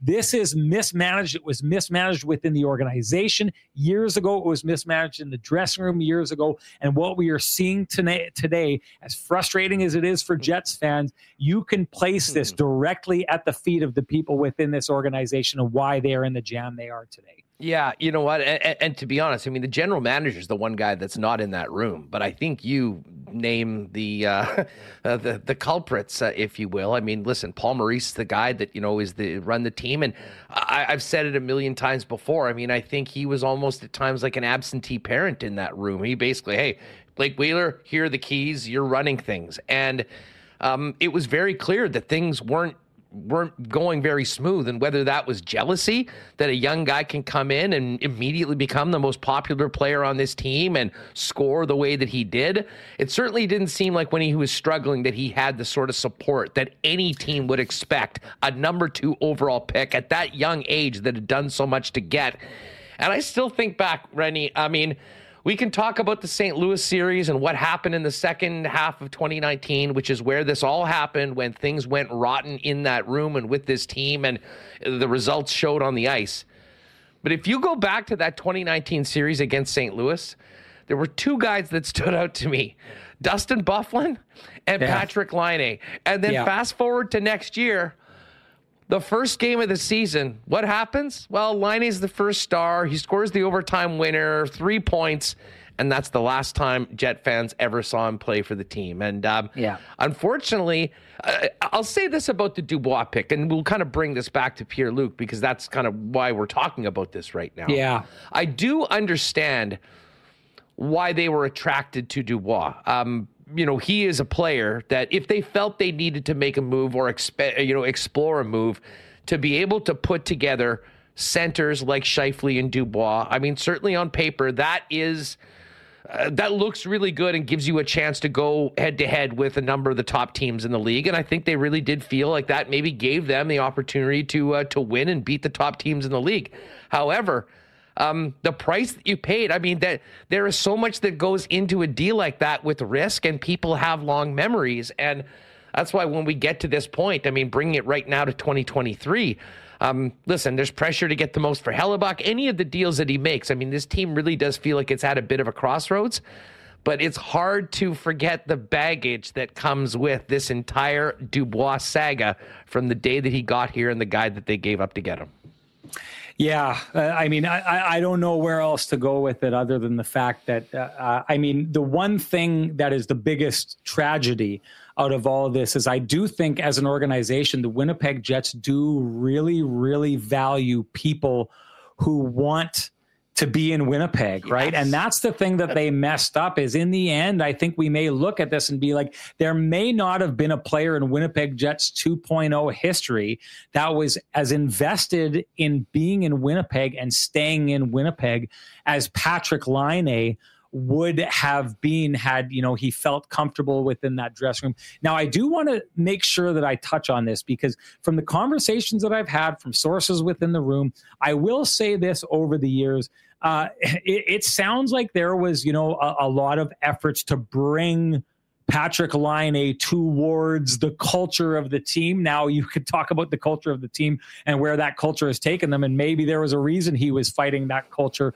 or being assimilated into that culture. But I will say that outside of the leadership group, I've talked to a number of players, and a lot of players didn't have a problem with the things that happened to try and bring Patrik Laine closer to to that culture of the team and be more of a, a member of that team.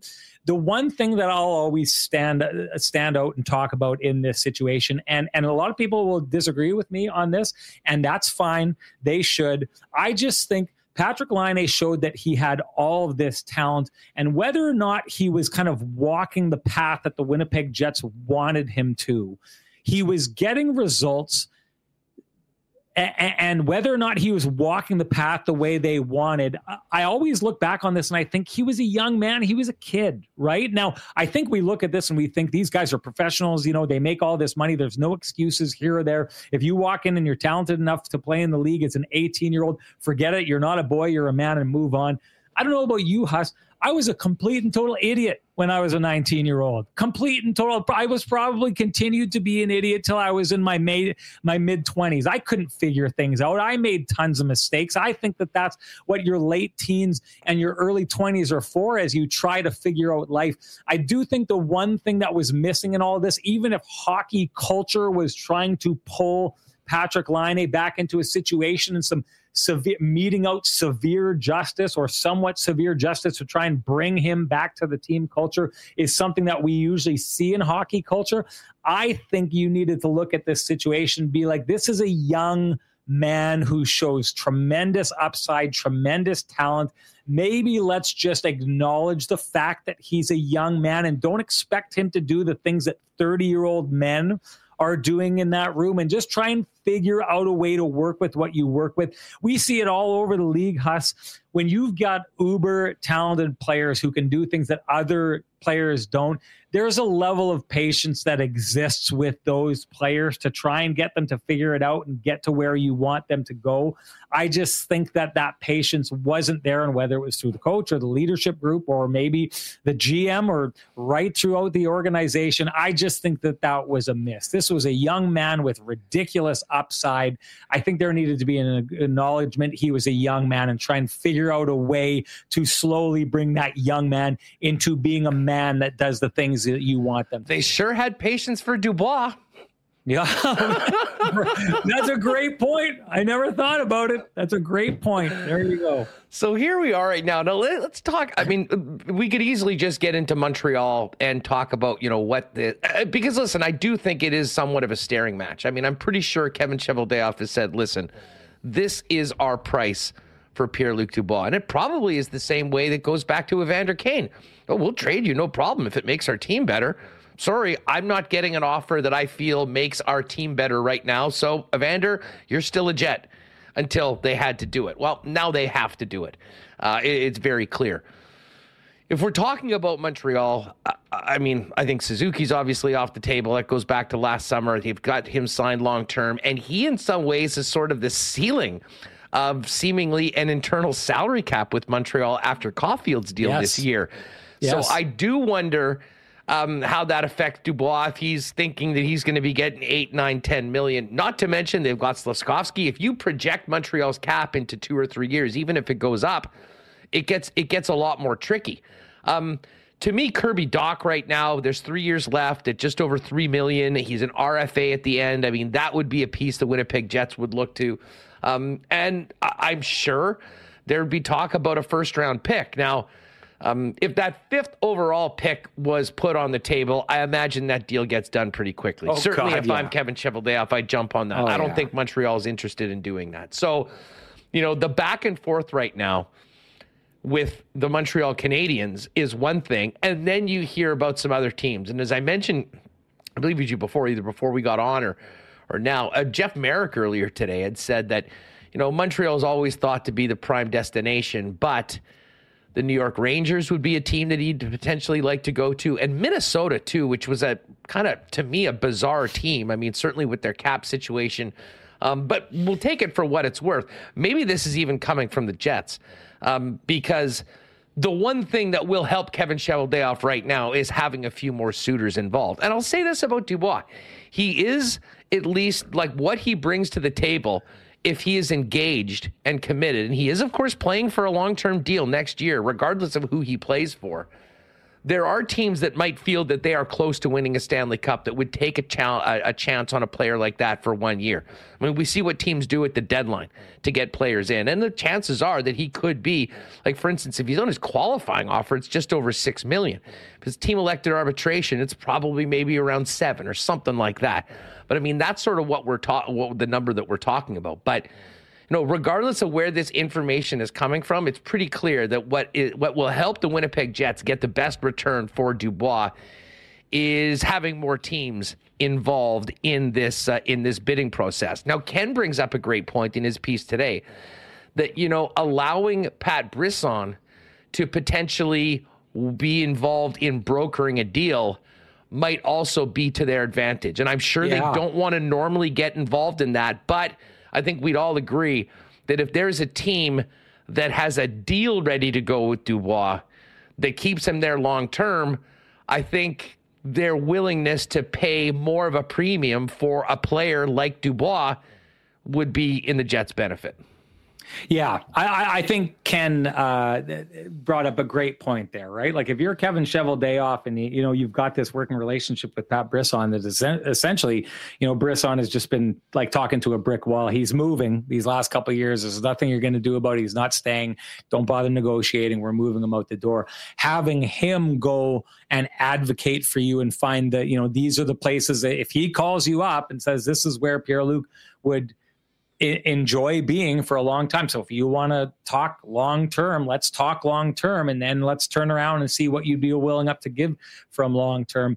I, I will say this about the point that you made about teams that uh, that would take him for one year to see, okay, well, maybe we're in a position to try and win a cup this year. The fly in the ointment when it comes to that is that those teams probably, if they want him for a Stanley Cup run, probably don't want him to the trade until the trade deadline, right? Because if you're loading up to try and win a cup, you don't want his salary on the books for the entire year. You want to pick him up at the trade deadline.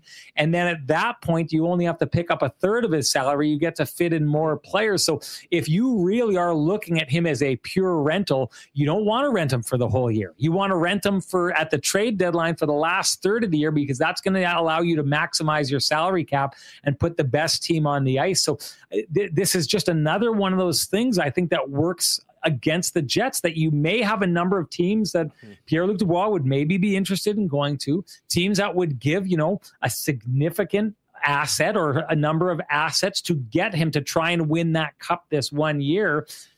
But those teams are probably saying to Cheveldayoff, well, either you got to like take some money off the books or something like that to make it work right now, or let's talk again uh, around the trade deadline because we're willing to take a take this player on, but we're not willing to take that cost on for the entirety of it. And let's be honest, if we get down to to that point uh, at the end of the season where we do want to pick up a guy, we don't think he's going to be the only fish in the sea. So this is just another one of these situations where every time I look at the way this situation lines up, it seems everything lines up against the Winnipeg Jets.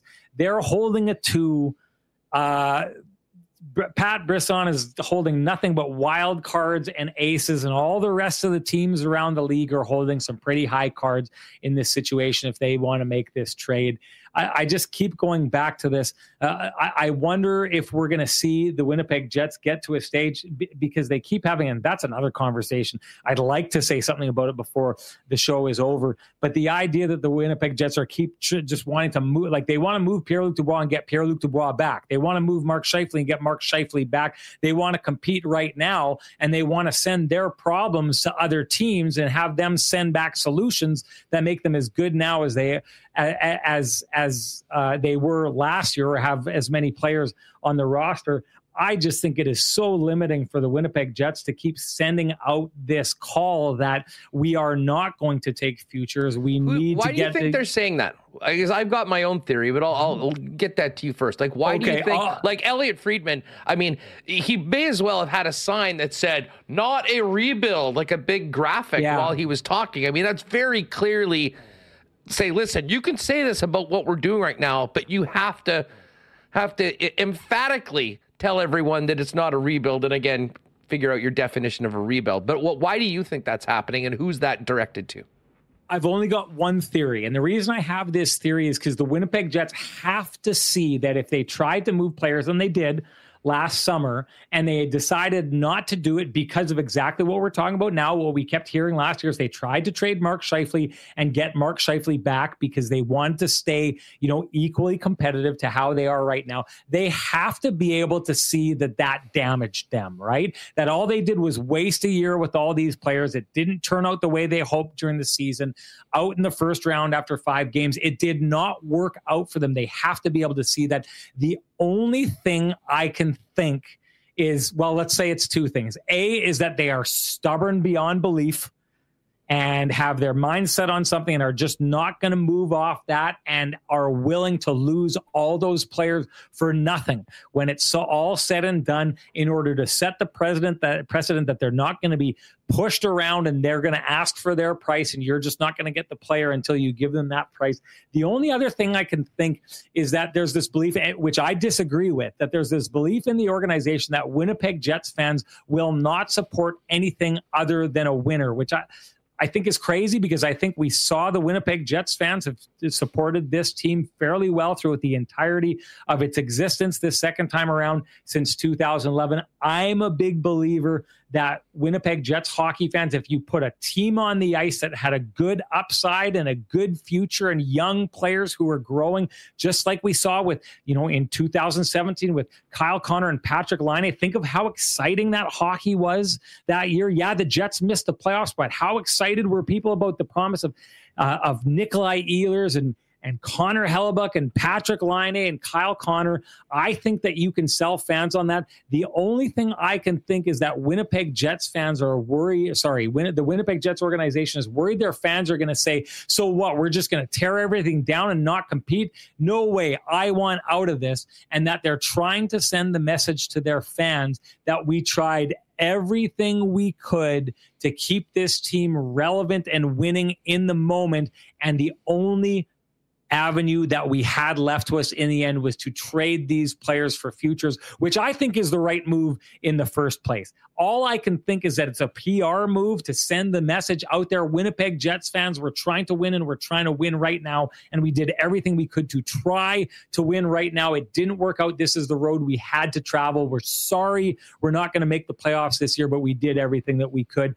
And now we do think we've got a good, plucky young team that is going to have a good future. That's my take. I'm interested I, in yours. I, I, okay, I do agree with you on the on, on the fan message. Um, and I think it's important because again, some people think rebuild, oh, this is going to be the Blackhawks or the Coyotes. And I mean, there's too much talent here. That's not going to be the case. And I think the division's yeah. weak enough that even if you trade packages right point. now for more futures and you know a couple players back that might not be where they are, if they're hardworking, if they fit in right now, if they change the personality of the team, I think that's a win. But for me, Sean, I think that those messages from Elliotte and the other insiders about not a rebuild were more to the players that are going to be left here in Winnipeg as opposed to anybody else. And I think back ah, to what point. we heard that day at the arena, and it was one guy after another when they were asked about you know, what do you think about a rebuild and whatnot? I mean, starting off with Connor Hellebuyck, and maybe Hellebuyck's the number one guy on that list. I mean, maybe Hellebuyck is the one that they're still working hard to try to re-sign yeah. and keep as a franchise player. So, as much as a fan base is certainly part of the messaging, I'm not sure that the guys that are also wearing Winnipeg Jets jerseys and will be wearing Winnipeg Jets jerseys aren't a part of the message target as well.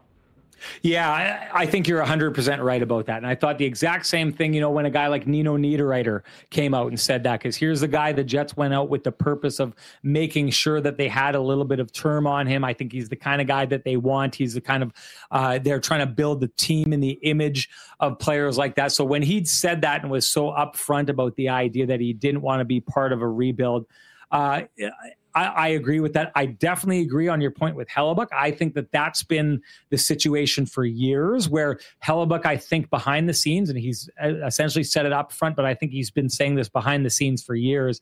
He's interested in trying to win. So if the Winnipeg Jets aren't interested in trying to win right now, he's not interested in being here. So I think the Jets attempt to try and move Mark Scheifele last summer and get Mark Scheifele back was an attempt to say to Connor Hellebuyck, see, we're still competitive. We still have a chance you should sign here. I personally think that that window is closed. I think Connor Hellebuyck has decided he's going elsewhere because even if you did re-sign those, let's say they turned around and were able to re-sign Pierre-Luc Dubois, Mark Scheifele, and Blake Wheeler. If if you're Connor Hellebuyck, why are you looking at that team and saying, "Oh, great, the band's back together. Now we're going to win a cup"? Because they sure haven't shown that over the last number. I don't think years. I don't think moves like that are helping them sign anybody. To be perfectly it, honest, it, exactly. So I mean, if you're the Winnipeg Jets, you you've got a little bit of time here to try and make those trades and get these crazy returns and be, you know, kind of like Brad Treliving did last year, where he was able to get Jonathan Huberdeau and Mackenzie Weegar as Tkachuk went out the door and sign Nazem Kadri if you were Connor Hellebuyck and that was the same situation, you'd look and be like, well, we were pretty good last year and these guys came in. Maybe we're right there. Okay, I will re sign it. I don't think the Jets are pulling that off I think that's what they're saying they're trying to pull off. So you are right. It's I, I do think there's a message to the fans here, but I think the message has been to the players that we're going to do everything we can to compete. And then if it ends up getting into a situation where they need to trade for futures, which I still think is what's going to happen. I still fully expect that the Jets are going to move those players, get a couple play, players that will be pretty good for right now, but focus on the futures, which is what I think that they should be doing. That's the healthiest thing for them to do for this team.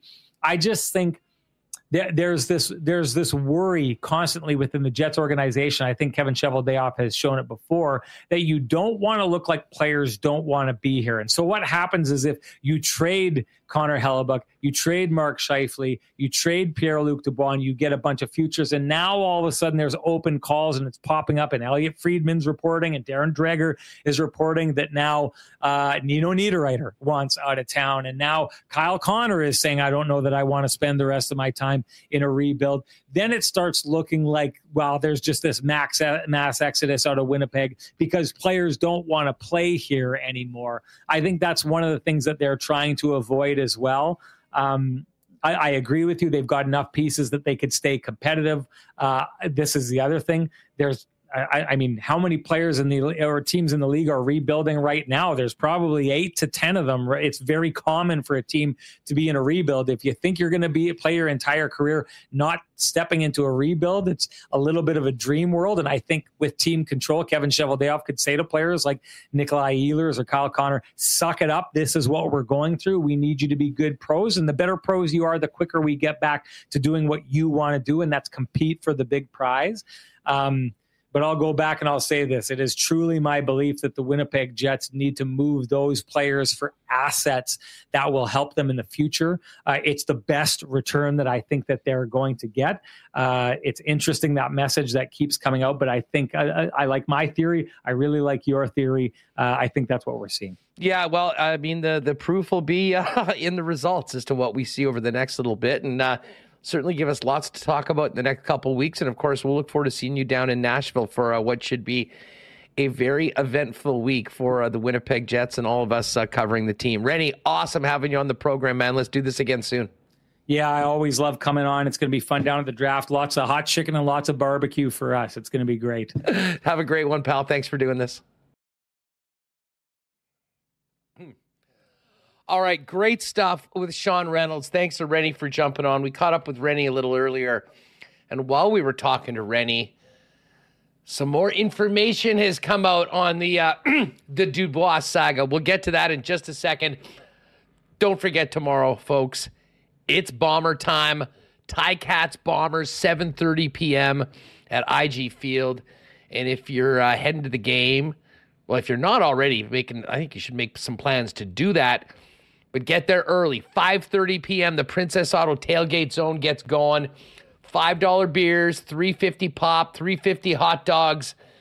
Uh, such a great atmosphere before every game last year at the Princess Auto tailgate zone, and I think with a beautiful day tomorrow and all the excitement of the new season, that is definitely going to be the place to be. So pop by there. We'll see you there before the game, and then get in there and cheer on the Bombers, hopefully to a season opening win over Bo Levi and the Ticats. Princess Auto, proud sponsors of the Bombers and Winnipeg Sports Talk, and the place where you'll find the best deals on the most unique assortment of tools and equipment around. Everything you need to complete the projects on your list or start something new is at Princess Auto. Pop by and see him on Panet Road or Portage Avenue West in Winnipeg or shop online 24 7, 365 at princessauto.com. Uh, shout out to our gang down at Consolidated Supply. They're busy right now. I know a lot of the Consolidated Supply guys. Uh, Joe and the gang are going to be down cheering on the Bombers tomorrow. Uh, but back come Saturday, they'll be helping Manitobans with irrigation systems to get those lawns looking mint for the summer, just like they do for golf courses around the province. They're the leaders in irrigation systems, artificial turf, New and used golf carts is the exclusive club car dealer in Manitoba and also have other great options for your property, including hot tubs and amazing outdoor kitchen options, not to mention being the leaders in small engine parts and repair. Pop by and see Consolidated Supply at their new showroom, open to the public, 1395 Niagara Road East, or find out more online at cte.ca. Um, get them down to Royal Sports Gang because we have a huge tent sale coming up on the weekend. The world famous Royal Tent Sales. There really is nothing like it. Uh, we've got a massive, massive one tomorrow. Thousands of pairs of shoes and more out there. Everything at least 50% off. Uh, all, all great brands that you know Vans, Converse, Adidas, Etnies, New Balance, DVS, People, Puma, DC, DVS, Lakai, On, and Under Armour. Tons of uh, apparel and equipment too. 750 Pembina Highway, tent sale Saturday. It starts at 10 a.m. until 6 p.m. and then runs again on Sunday from 11 to 5. There's nothing like a Royal Sports and Kings tent sale, and it's this week down at Royal Sports. And hey, if you need some bomber gear before the game tomorrow, head down to a Royal before you head to IG Field. And hey, we got a cup game tonight. I know we're heavy duty into off-season talk here in Winnipeg right now for obvious reasons, uh, but get the gang together. Stay cool in the air conditioning at one of your local Boston Pizza lounges. Big game on with Big Sound tonight and the best place to get together with friends for the big game. Ice cold schooners, world famous BP wings, gourmet pizzas, and the latest from the BP feature menu. Staying in tonight, you can always order online at bostonpizza.com. And I got to say, a big shout out to our friends at Aikens Lake Wilderness Lodge. We're counting down the days to getting back to Aikens this summer. If you uh, are planning a fishing getaway, talk to the folks over at Aikens about uh, making that part of it. I mean, this is world class fishing. You can be on the water in less than two hours from the city of Winnipeg. And as great as the fishing is, there's nothing quite like the Aikens experience and the incredible Aikens hospitality. AikensLake.com, at Aikens Lake on Twitter. Maybe we'll see you out there. And as I say, not a ton of availability left this year. Find out when it is. But, um, going into uh, next year, they're already booking. So uh, get on those plans. Corporate, friends, family. There's nothing quite like Aikens. All right. Know, while we were talking to Sean, we've got a report from the Athletic. At Remo, I think we need the logo up. I think we've got to get the uh, the sounder because we have breaking news. In Breaking news on WST for Dubois drama, courtesy of our friends at The Athletic. Um, and this could not have come at a better time. And this is from guys that are as plugged in as any when it comes to the Montreal Canadiens. And here it is. It's fresh off. This is why you should be. And it's not just the incredible stuff from our pal Murat that's worth the subscription at The Athletic. It's also guys like Arpon Basu who uh, really are connected there in Montreal. He and Marc Antoine Godin have a report from Buffalo where the scouting combine is going on right now. And um, we won't get to this entire thing, but basically, Tuesday afternoon, Kevin Cheveldayoff sat down with Pat Brisson to discuss Pierre Luc Dubois. We heard the news from Pierre LeBrun yesterday that Chevy told that uh, that Chevy was informed by Brisson that Dubois would not be signing an extension, even if it was for one year, and uh, Brisson would work with Cheveldayoff to help broker a trade out of Winnipeg. Now, here's something key. Um, man, I said, like Brad Treliving did last year, they almost immediately signed for team elected arbitration to give them the hammer, not be able to lose a player on a one year deal where they wouldn't be able to trade him. But he says this no one should be expecting Cheveldayoff to run interference here by taking Dubois to arbitration so he could trade him at next year's deadline. A change of address for Dubois is looking highly likely, but that doesn't necessarily mean Dubois is heading to Montreal. Again, this is all from Arpon and Marc Conquet. This is what we've learned. The Dubois camp will submit a list of teams that he would have interest in signing with long term, maybe five or six teams. They'll need to determine willingness of those teams to add Dubois and his new contract before putting them on their list. The Habs, who reached out to the Jets as soon as the season ended, will be on that list Chevy's then going to work that list to try and negotiate the trade that helps the Jets the most. Meanwhile, Brisson can begin talking to those teams about the parameters of a new contract. The plan for this is to be a sign and trade where the Jets sign Dubois to an eight year contract and then trade him to his new team. Dubois could not get an eight year deal if he signed directly with that team, and the Jets can extract more with the signed and delivered player this is exactly what the Flames and Panthers did with Matthew Tkachuk last summer. Um, this is a little bit more from uh, from the report.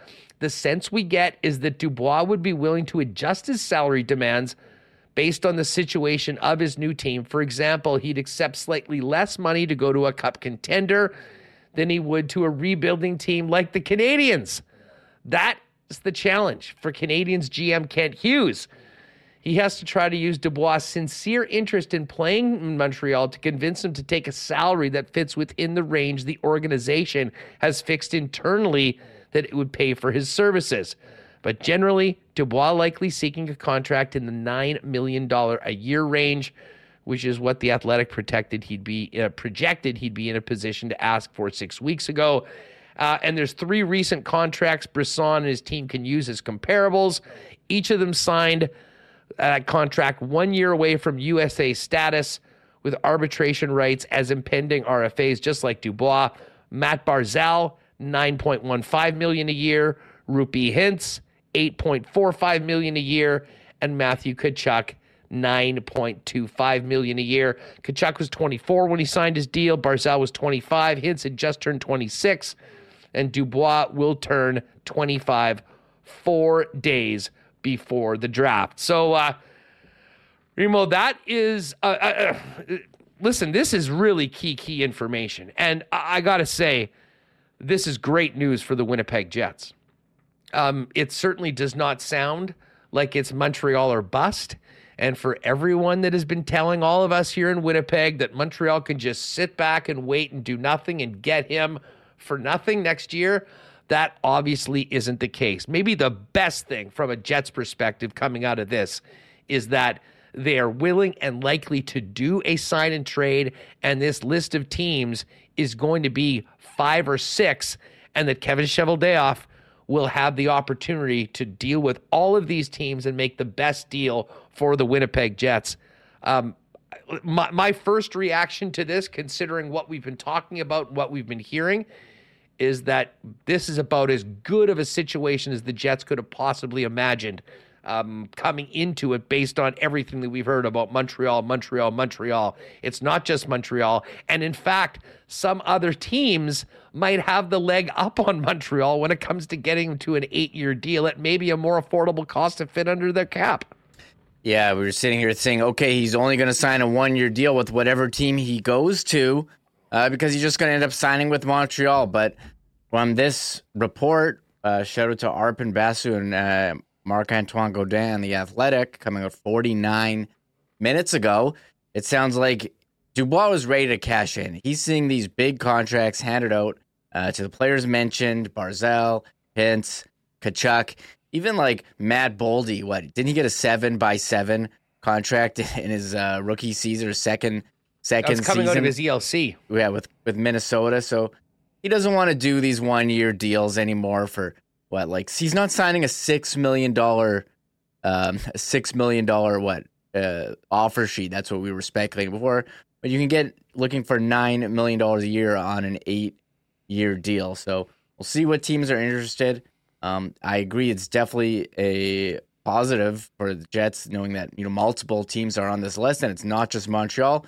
And for Montreal, if they want to get him, they're going to have to pony up too, and he's going to have to break that Nick Suzuki salary ceiling uh, that they've set as an internal cap. So, um, nice report. Either that, here. or they could just trade Suzuki for him and have Dubois be their new, uh, be Well, the new I- guy that sets the cap. I always wonder. Yeah, they could. I always wondered how Montreal would do this because they're like not in a position where they're like ready to go and start winning. They're still, you know, kind of finishing up. The, They, they might be if they get Dubois on their team, depending on what they trade. I mean, if you were trading a prospect or the fifth overall pick or something like that, if you're just basically putting Dubois into that lineup, like I said before, I mean, a center ice position of Suzuki, Dubois, Kirby Dach, that's pretty good.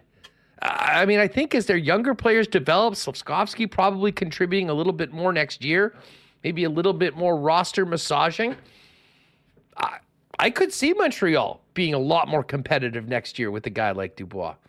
Here's one thing though. I is Dubois ready for the pressure and the heat that comes No. with being a francophone superstar or star player in Montreal? Especially after everything that's come out in the past to get him there, if he ended up there, I, I don't know. I mean, uh, there, there is a lot, and you can speak to other French players that have been there before. I'm not sure there's anything like being the center of attention in Montreal as a French player on the Habs, a French star player. He just hasn't shown. Maybe it's because he's not playing where he's wanted to be, and if he came out and wrote a letter said saying that it was his lifelong dream to be a top line center for the Montreal Canadiens, maybe he would show that consistency. But we're You not want sure. the letter, don't you? You We're want not the- sure- You want a letter. He needs to write a letter to Winnipeg after this is all done. He needs to come out after wherever he gets gets his destination. He needs to come out. This is PR 101 hustler.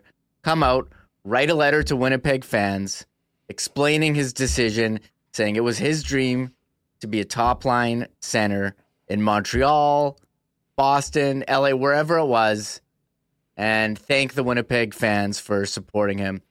But I mean, his play here, I mean, look, he was amazing in the first half of the season. I do wonder if the hip injury, how much it affected him. But I mean, at times he looked like a point per game player, but he's never scored 30 goals in a season, Hudson. If you want to be a top line center in in Montreal, I mean, you got to be, you got to do more than scoring what less than 30 goals and uh, 70 points.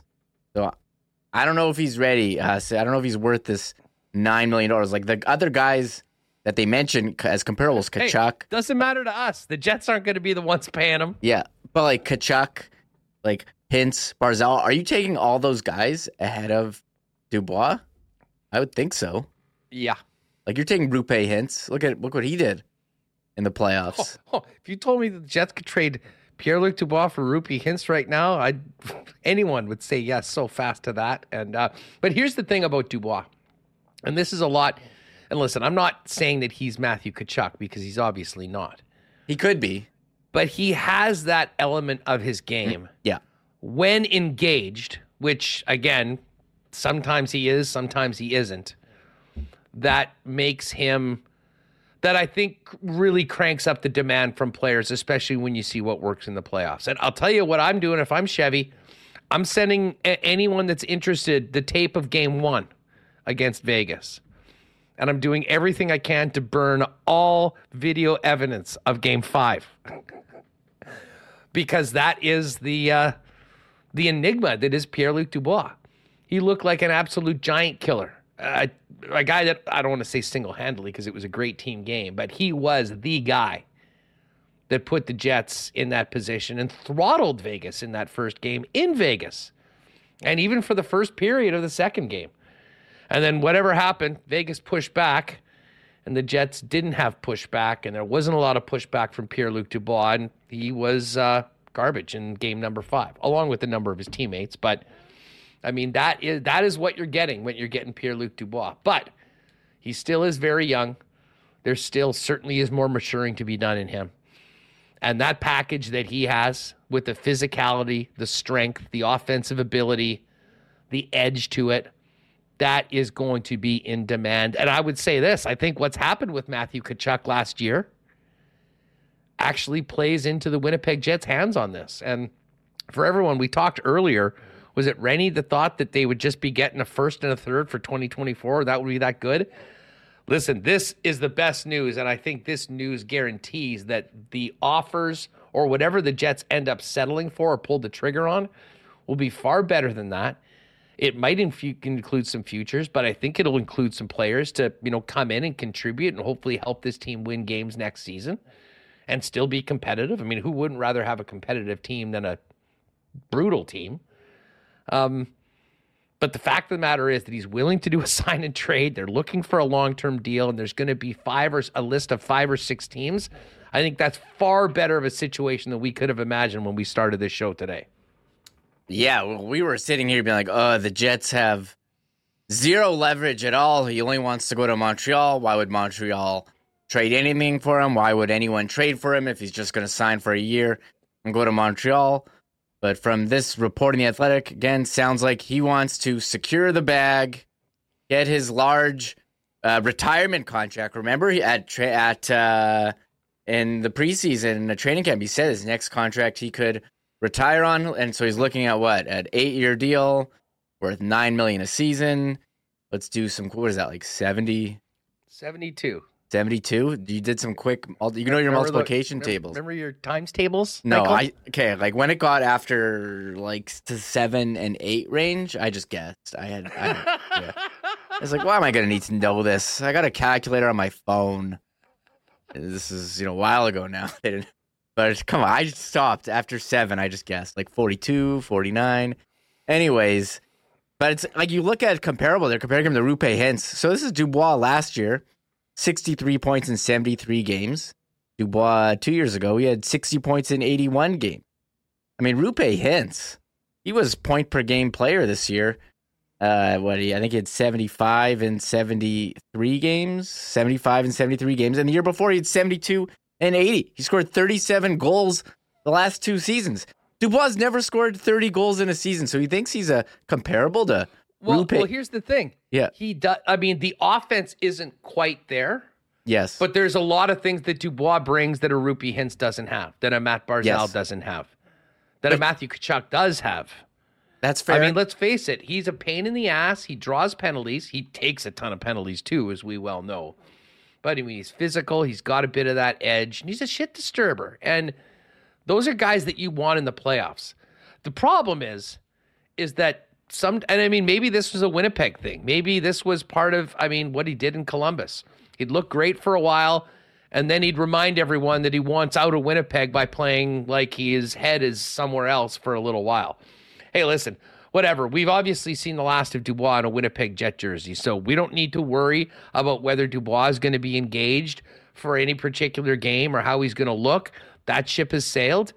But right now, um, it's about what Pat Brisson can do to work out interest around the league um, for the team, the places that Dubois would like to go. And then it's going to be on Kevin Shell. This is a great, obviously, that meeting was a very good thing for the Winnipeg Jets. Um, at, at least if you, if you believe that before that the Winnipeg Jets were getting squeezed like they did with Jacob Trouba. I mean, I think back as good as Chevy did in the Trouba trade, how good would that have uh, that deal have been if Jacob True, if there was like five or six different places with hospitals that Jacob Trouba could have gone in the National Hockey League. Well- there was only one. It was New York, but they made that deal. Uh, I'm just saying that right now, there's the willingness, according to this report, there's the willingness to sign with the Winnipeg Jets and trade a sign and trade deal like what Calgary did last year with Florida. And uh, Dubois, Dubois not the unicorn that Matthew Tkachuk is, but he is a reasonable facsimile in some ways. He plays center. There will be demand on this. And uh, I'll tell you what, based on this report, maybe this puts a little more on Chevy's shoulders because, to be honest, I think my expectations for what the return might be for the Jets have gone up considering what's been reported by Arpon and Marc Antoine Godin. Yeah, really curious um, what this return is going to be, how it's going to play off. Are we going to be, what kind of reports are going to come out before the show tomorrow? I just have such fond memories of last summer, Huss, with Trotz Watch and like listening to 32 Thoughts and every day seeing what insider reports. We're kind of, it's funny, the Stanley Cup's going on, but we're getting so many like signings. You know, the Gav, we had a trade. We had the Athanasiou contract. We got this now. No one cares about the Cup final. It's basically done. We're in off season mode. Oh, is there a game tonight? Is that that that they haven't given the cup out yet? Apparently, oh, I think there going. is. I think there is. What what where are we at in the series? I thought it was over, but uh, Oh, apparently it's there's. two nothing Vegas. I'm seeing. Oh well, geez, I guess we'll get to that in the Coolbet lines in a minute. Speaking of Coolbet, Winnipeg, and this is going to lead into uh, what's going to be a real interesting next couple weeks. But uh, you know, as we've said, this the the deal that they are looking to do is look to be completed before or at the draft in Nashville. And as you can see, Winnipeg Sports Talk at the NHL Draft presented by Coolbet all week long, beginning on that Monday. We will be in Nashville. And who knows, Matt Remo, by the end of that week, we might be insiders. You never know. yeah. I mean, boots on the ground, right? Got to work those sources, Yeah. shake some hands, kind of see what's going on. Um, but in all seriousness, joking aside, shout out to Coolbet for making this happen. And, uh, you know, there's going to be a lot of Winnipeg media staying back home. I know Sean is going to be there working for uh, working for Sportsnet. So um, it should be a huge week for the Jets, but also a huge week for us here on Winnipeg Sports Talk. So even if you've kind of been coming in, some of you we might have missed the last few days, but then the minute Dubois drama dropped, you were back in. Uh, make sure you were with us all that week, and we'll be doing some additional content on our um, on our social channels, uh, Twitter, Instagram, Facebook, of course, our YouTube channel. So make sure you're subscribed or following us at all of those. Uh, but yeah, that final week is going to be uh, going to be quite interesting, especially with the news that we just got today coming out of the Athletic on Pierre Luc Dubois. Um, maybe Chevy will look like a freaking genius at the end of all this. You never know, folks. Um, certainly a better position right now if there's going to be a list of five or six teams and the willingness to sign a long-term deal. Um, let's. Uh, we do have to do a couple other things, and as I mentioned, we will get to those Coolbet lines, uh, and we do have a game tonight. Um, but I'll tell you what. While we, uh, you know, you guys can keep on chatting in the chat on all of this, and we're enjoying following this and all of your uh, all of your thoughts. Uh, we do want to quickly head out to the ballpark because the Fish are playing tonight, and uh, not only are the Goldeyes playing very well at home, but for all of you that enjoy the great beers of Manitoba, a great beer event coming to the ballpark as well. Let's take a quick trip out to Shaw Park and check in with uh, our pal Andrew Collier, manager, or general manager of the Goldeyes. Ash, nice uh, start to the homestand. Yeah, very good. Coming off a road trip that wasn't wasn't what we had drawn up, but coming back home seems like uh, the home cooking is working so far this year. Yeah, the uh, the home road splits are extreme so far this season, to say the least. But tell you what, it's been great. I mean, what a start weather-wise for this season, and team's been playing some great baseball at home. Obviously, they sort of needed it after an underwhelming road trip, but um, I mean, a great start. Two big wins over Chicago, and and yesterday, I mean, what a day at the ballpark. I mean, you had a pretty nice day, and six thousand kids. Uh, I hear uh, the GM was even uh, pouring a few cold ones in craft beer corner. Yeah, when you have a, a day game and the majority of your staff is in school of some sort, then everybody needs to pitch in and, and work some jobs they're not typically uh, working at. Yeah, well, I hope some of those uh, chaperones of those 6,000 kids weren't keeping you too busy through the afternoon. Uh, all in all, though, those are really, really cool games. I mean, uh, and, and I mean, at 6,000, I mean, that is an unbelievable turnout. I imagine kids in schools from uh, really not just Winnipeg, but probably out of town as well, coming in to, you know, have one big day towards the end of uh, this year of classes. Yeah, from all over. So when we had that rain overnight and rain in the morning, we had a lot of phone calls from the out of towners asking if they should come in. And of course, I say yes, um, somewhat optimistically that the rain was going to pass and we'd get the tarp off the field, and and we did. And first pitch went out at eleven oh five. So so uh, somebody was smiling on us yesterday. Back at it tonight against Chicago, and then uh, Kansas City in on the weekend. And of course, we talked about this a couple weeks ago. Next, kind of big fun night Saturday, Métis night. Kerry Anderson throwing out the first pitch, but uh, also the Archangel boys getting ready to uh, blast the fireworks after Saturday night's tilt. Yeah, our second fireworks show of the year. It should be should be good. They always put on a good show. Well, obviously, uh, the games are uh, there for you tonight, folks, and uh, throughout the weekend. Get on down to the ballpark. But there's also a lot of things going on in the community for you guys. Uh, you guys have done such a great job of outreach here in the city with youth programs in the past. But tell us about this trip up to Thompson before. This sounds like a, a, a great community initiative, and uh, this goes all the way right up to a Major League Baseball initiative. Yeah, MLB has been doing this play ball weekend where they encourage all of their member teams to put on clinics, put on camps, encourage kids to come out and play baseball, even if they've never played before. Come on out, try the game. Uh, they've supplied us with a hundred bat and ball sets that we're taking up to Thompson with us tomorrow. So it's uh, myself, um, another staff member from the Goldeyes, a couple players are going up there tomorrow uh, three people from Baseball Manitoba who are going to act as clinicians tomorrow to run the camps. It's just a, a great initiative to to get to a, a, northern community and and show them that that Goldeyes baseball isn't just for Winnipeg; it's for the entire province, and, and we want to expose baseball to as many as many kids as we can. You guys obviously have a great following, not just in the city, but in southern Manitoba. But um, pretty unique to be able to get all the way up to Thompson with how much geography you've got to cover. Yeah, huge shout out to Gary Bell at Calm Air for providing the airfare for us. When I approached him about this initiative and said, "Hey, we could do this this clinic at the ballpark, but we do camps all the time at the ballpark. Um, would he be interested in either a, a, discount on the airfares or providing them to us?" And he basically said, "Whatever you need, we got you." So we're fly out. Uh, we'll fly out tomorrow morning and then come back tomorrow night for the game.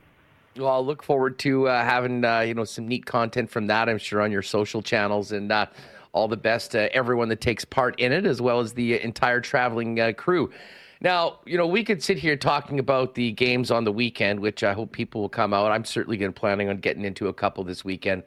But there was also an announcement that particularly caught my attention earlier this week, Andrew. And uh, coming off the success at the Flatlanders Beer Fest, which is always a big deal, that was last weekend. Beer lovers are going to have quite an experience coming out to Shaw Park a little later on this summer. Fill us in on the Ballpark Brew Fest next month. Yeah, we did this last year. So this is the second annual, and last year was such a huge success. I think there was 800 people here, uh, 19 brewers. This time we're upping it to a thousand tickets are available for sale. July 22nd, we're going to have 24 brewers. It's a rain or shine event, so we'll have all of the brewers set up under the concourse. So no matter what the weather is, last year was perfect weather, just unbelievable. All the brewers, all the, the people coming out to to taste the uh, the brews had a great time last year, so we all thought, why not do it again? So, Andrew, for someone that has not been to one of these uh, beer events, fill people in on uh, sort of how things work with the ticket and what awaits them when they get to Shaw Park on the 22nd. So, for $60, including taxes, Uh, when they arrive at the ballpark, they get a sample glass that they can take home at the end of the event. They go to each of the brewers, as, as many as they want, and get a sample and try out the different beers that the brewers bring. Um, part of the $60 ticket is also a coupon for a hot dog or a hamburger or a slice of a little pizza heaven pizza. Um, we also have designated driver tickets. So if you've got a group of people and one person wants to volunteer to be the designated driver, but wants to come out and hang out and watch the bands that are on the field, $15 for a designated driver ticket. That includes a Pepsi product and also the hot dog, hamburger, or a slice of pizza. This seems just an awesome sort of extension, really, of uh, the big move you guys made last year as a Winnipeg team moving to all local beers. It really is. And the 24 brewers that are coming this year, just like the 19 last year, are all Manitoba brewers. Everything that people will sample on July 22nd is brewed right here in Manitoba. And we have uh, two brewers from Brandon this year. So it's not just a Winnipeg brewery event, it's uh, a province wide.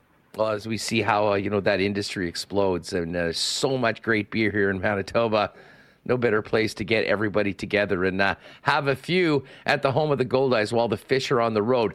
Uh, get to goldeyes.com for more information on that. Tickets for the Ballpark Brew Fest available at Ticketmaster right now. And most importantly, back to the present. Finish off, maybe get the brooms out tonight, and then get ready for Kansas City for what should be a great weekend at uh, Shaw Park as you guys continue the homestand cash.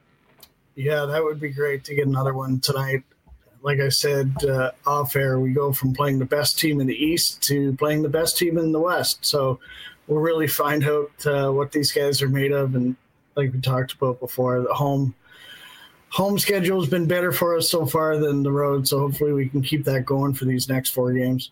Good luck. Uh, keep it going tonight, and we'll see you at the ballpark this weekend, Andrew. Thanks for doing this. Yeah, see you soon. Thanks for having me. All right, good stuff with uh, our pal Andrew Collier. Goldeyes tonight, 6:30 start. Kansas City in town on the weekend. Weather's going to be beautiful. I know many of you will be maybe at the Bomber game tomorrow night, but uh, Saturday night, Sunday afternoon again. Saturday night, Kerry Anderson throwing out the first pitch. I'm sure it'll be straight smoke right down the middle of the plate, and then fireworks after the game. Um, all right, we're going to uh, get Remo back in here in just a second. Don't forget though, tomorrow. Bomber home opener, Little Brown Jug, now an official partner with the Blue Bombers, and 1919, their flagship beer, available at IG Field. You're going to have to look a little bit to find it, but I did the recon for you at the preseason game. I can tell you the poutineries, as well as the, I believe it's the hometown hometown concession um, con- concessions. So I think there's about eight or so on the bottom of the uh, of the lower bowl and then a couple on both sides upstairs right now. Uh, but great news for 1919 and Little Brown Jug fans and people that wanted some great local beer options. It is here now at IG Field and it begins tomorrow. And of course, head on down to that beautiful patio at Little Brown Jug when you get a chance and try all the Little Brown Jug beers at the brewery and tap room. You can pick it up at your local beer vendor as well and also order online at Little Brown Jug. If you haven't uh, already, they do have local delivery options. And uh, hey, shout out. Did you get any wins last night at the track last night, Remo? I had one. I had one. Oh yeah, you did have a nice one, didn't you? I bet four dollars on.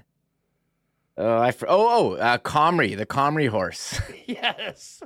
it won four dollars. Paid thirty two sixty on the Comrie rule. What a horse. That was a no brainer. So, so, the Comrie rule and, and, the fact that you won on him in his first race, that's pretty much auto bet for the rest of the year. That's my new favorite horse. Yeah, added to the stable with. Uh... we'll have to wait until Monday for more action at Assiniboia Down, but uh, you can make plans for Monday, Tuesday, Wednesday next week to get back out to the track and uh, make a call ahead, make a reservation, get in that dining room for that world famous prime rib buffet over at Assiniboia Downs. And uh, we got to get to the Coolbet lines. Uh, that is one thing that we do have to do. And uh, we do have a game tonight. We were sort of joking that the playoffs is behind us. Uh, we're not interested anymore, but uh, we are, in fact. Florida Panthers minus 120 tonight. Vegas Golden Knights plus 102. Panthers have to win, right? I mean, No, it's over. it would. Although I guess maybe you want to sweep, so we can just go full tilt into Dubois drama and trade talk twenty four seven on this program, and won't have the inconvenience or the nuisance of championships of a championship series still going on. Actually, what I'm most excited for this game is the first intermission when Elliotte Friedman goes down with David Amber and puts, gives his his report. I've never been so excited for an intermission. He's, what's Elliotte gonna say uh, about Pierre Luc Dubois? uh, But you know, whenever they do whatever their segment is called, is it first intermission, second intermission? I don't think care. I'll be first. I'll be tuning in. I'll tune in. Maybe before the game, they'll mention Pierre Luc Dubois. It could be at any time during the broadcast. So uh, that's what we want to see uh, the insider reports. You know, I was just looking, and uh, Dubois leading, uh, Dubois, Paul Maurice leading up to Game Three, uh, admitted that the Panthers have been too physical. They're going to try and rein it in a little bit. No one's ever said that. Yeah, well, not too physical, too undisciplined, I believe is the uh, is the term. Um, uh, but that place is going to be rocking tonight. Panthers minus one twenty. I like. Well, Wow. listen, I'm just cheering for the Panthers to get this win because I would like this to be a good series. Um, it's pretty much done if Vegas gets the win tonight. But if you are riding with Vegas, you're getting plus money, plus 102 tonight.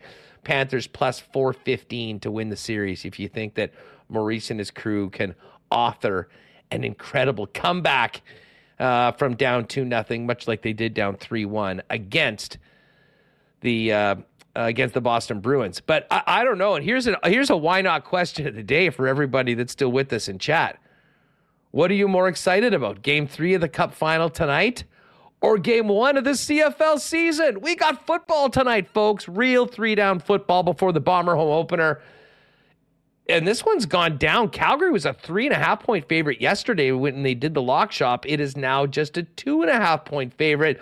BC plus two uh, two point five. If you like BC to win, plus one twenty five on the money line, minus one fifty two on the money line for a Stamps win. I'm actually taking the under 50 and a half in this game.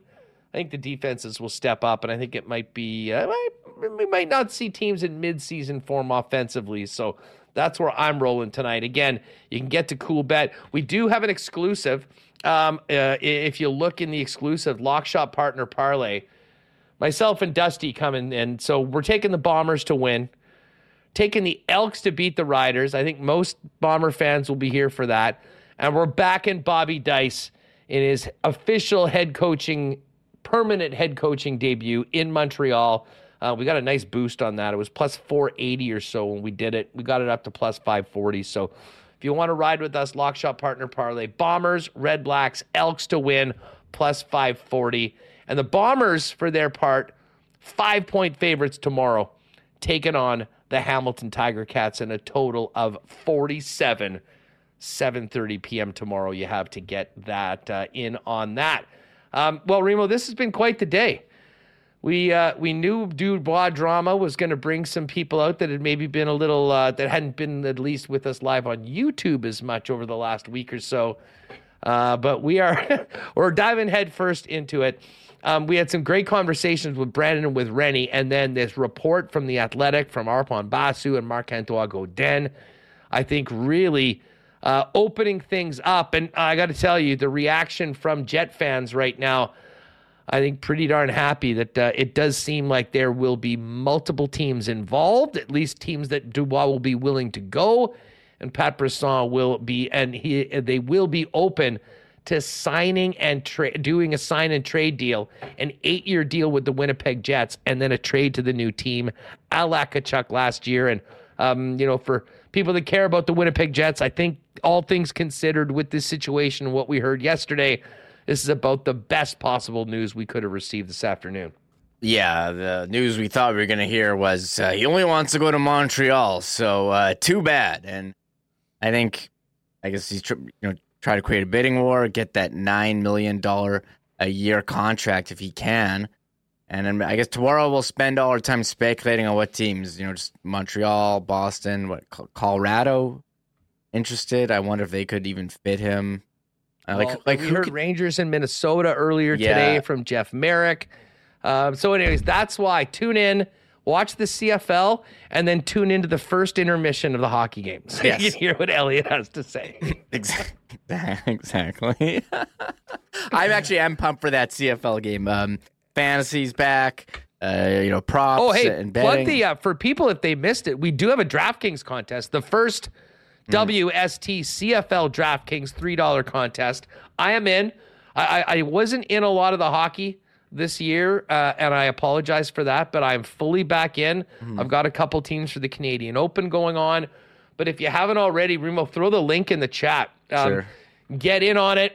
Join us week number one, but get your uh, get your roster in before kickoff tonight for a Thursday night game, just so you are uh, are eligible. Even if you're picking Bombers or Elks or guys that are playing a little bit later on, I think we're around thirty or so. Uh, there's the link right there underneath Dallas's comment. Hi Revis and Huss. Hi Dallas, great to see you. And uh, yeah, if you want to get in and play with us in DraftKings, get it done.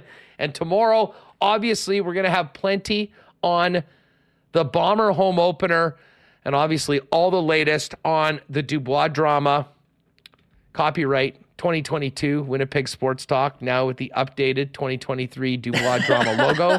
yeah, it's right here. and Ken Wiebe, uh, Ken Wiebe's going to join us as well. Uh, great time to have Wiebe on. I know he's getting ready for the Gray Owl out at Clear Lake, uh, but I have no doubt that he'll come locked and loaded with some takes and some information, and he'll be digging over the course of this next 24 hours. So, your headquarters for Dubois Drama continues to be Winnipeg Sports Talk. Great fun today on the program. Big thanks to Rennie and Brandon, and of course, Andrew Collier for coming by. Uh, I'm looking forward to tonight. Little bit of baseball on the tube. We got the CFL opener between the Lions and the Stamps. And of course, game three of the Stanley Cup final. If you haven't already, gang, hit that red subscribe button and join us daily, 1 o'clock p.m. the next couple weeks here in Winnipeg. And then we will be, both myself and Remis, doing the shows from Nashville all week long for draft week, which um, certainly looks like it's going to be a pretty wild week for the Winnipeg Jets, and uh, I think that's pretty exciting for a lot of fans. There's maybe some overdue moves, uh, some moves that we've been hoping to be made for a while. It sounds like uh, there's a lot coming to fruition right now, and that's just on the Dubois front. Never mind 55, 26, and as much as it pains me to admit it, potentially Connor Hellebuyck, the backbone of this franchise. But uh, we're just right back to normal buzz, and it's been a slow week or two with not much happening around the Jets renewal. But uh, man, what a great way to get into tomorrow! Big news, pertinent news for the Winnipeg Jets, and of course tomorrow kickoff for the Bombers at IG Field. Yeah, and one thing we didn't mention, people are bugging us in chat here, was just announced during this show. Shane Doan leaving the Arizona Coyotes. He's joining the Toronto Maple Leafs front office as assistant GM. So, um, I guess a lot of people saying, hey, if Shane Doan is leaving Arizona, must not be a good situation there. And Doan would have, Turn out the lights, man. I mean, that's yeah, no- apparently they're going to play there for one more year. But yeah, if Doan is leaving, the writing is on the wall. Hell, the writing's been on the wall for the last five or six years. But here we are. They're still in the NHL. They're still playing in a junior hockey rink. Um, and I'm sure at some point over the course of this year, we'll find out where they're going. And then next year at this time, we'll be talking about a new team in uh, probably in the Central Division. Maybe it's Houston, maybe it's Kansas City. I don't think it's going to be in Arizona, but um, that's just the way it is. Shane Doan, lifelong Coyote. That is that is definitely. Uh, it'll be interesting. I don't know for any of you sickos that go on like Coyotes fan boards and stuff to like see what's going on, but I can't imagine for the for the real fans, and they do have a bunch that follow that team and love that team. That has got to be the ultimate blow after everything that they've heard as of late with Shane Doan moving on to uh, uh, to Toronto to work with Brad Treliving under the new management of the Toronto Maple Leafs. Uh, that's going to do it for us because we got to get this pod up for everyone that listens to it on the way home. Search Winnipeg Sports Talk wherever you get your favorite podcasts. And if you're not able to join us live on YouTube, that sucker will be in your inbox just in time for your ride home from work if you're working nine to four, nine to five. Uh, but join us tomorrow. Big show. Ken Wiebe. We'll have more on this. We'll actually reach out to Arpon and see if he might be able to come on. So we'll be working on some good guests for tomorrow. We will certainly tee up the Bomber home opener. And you better join us then, 1 p.m., right here on Winnipeg Sports Talk. Enjoy CFL kickoff and the Cup game tonight, and we'll catch you tomorrow, right here on WST. Oh my God! Oh! Shut it Thanks for tuning in to Winnipeg Sports Talk Daily. Make sure to subscribe on YouTube and your favorite podcast feed at winnipegsportstalk.com.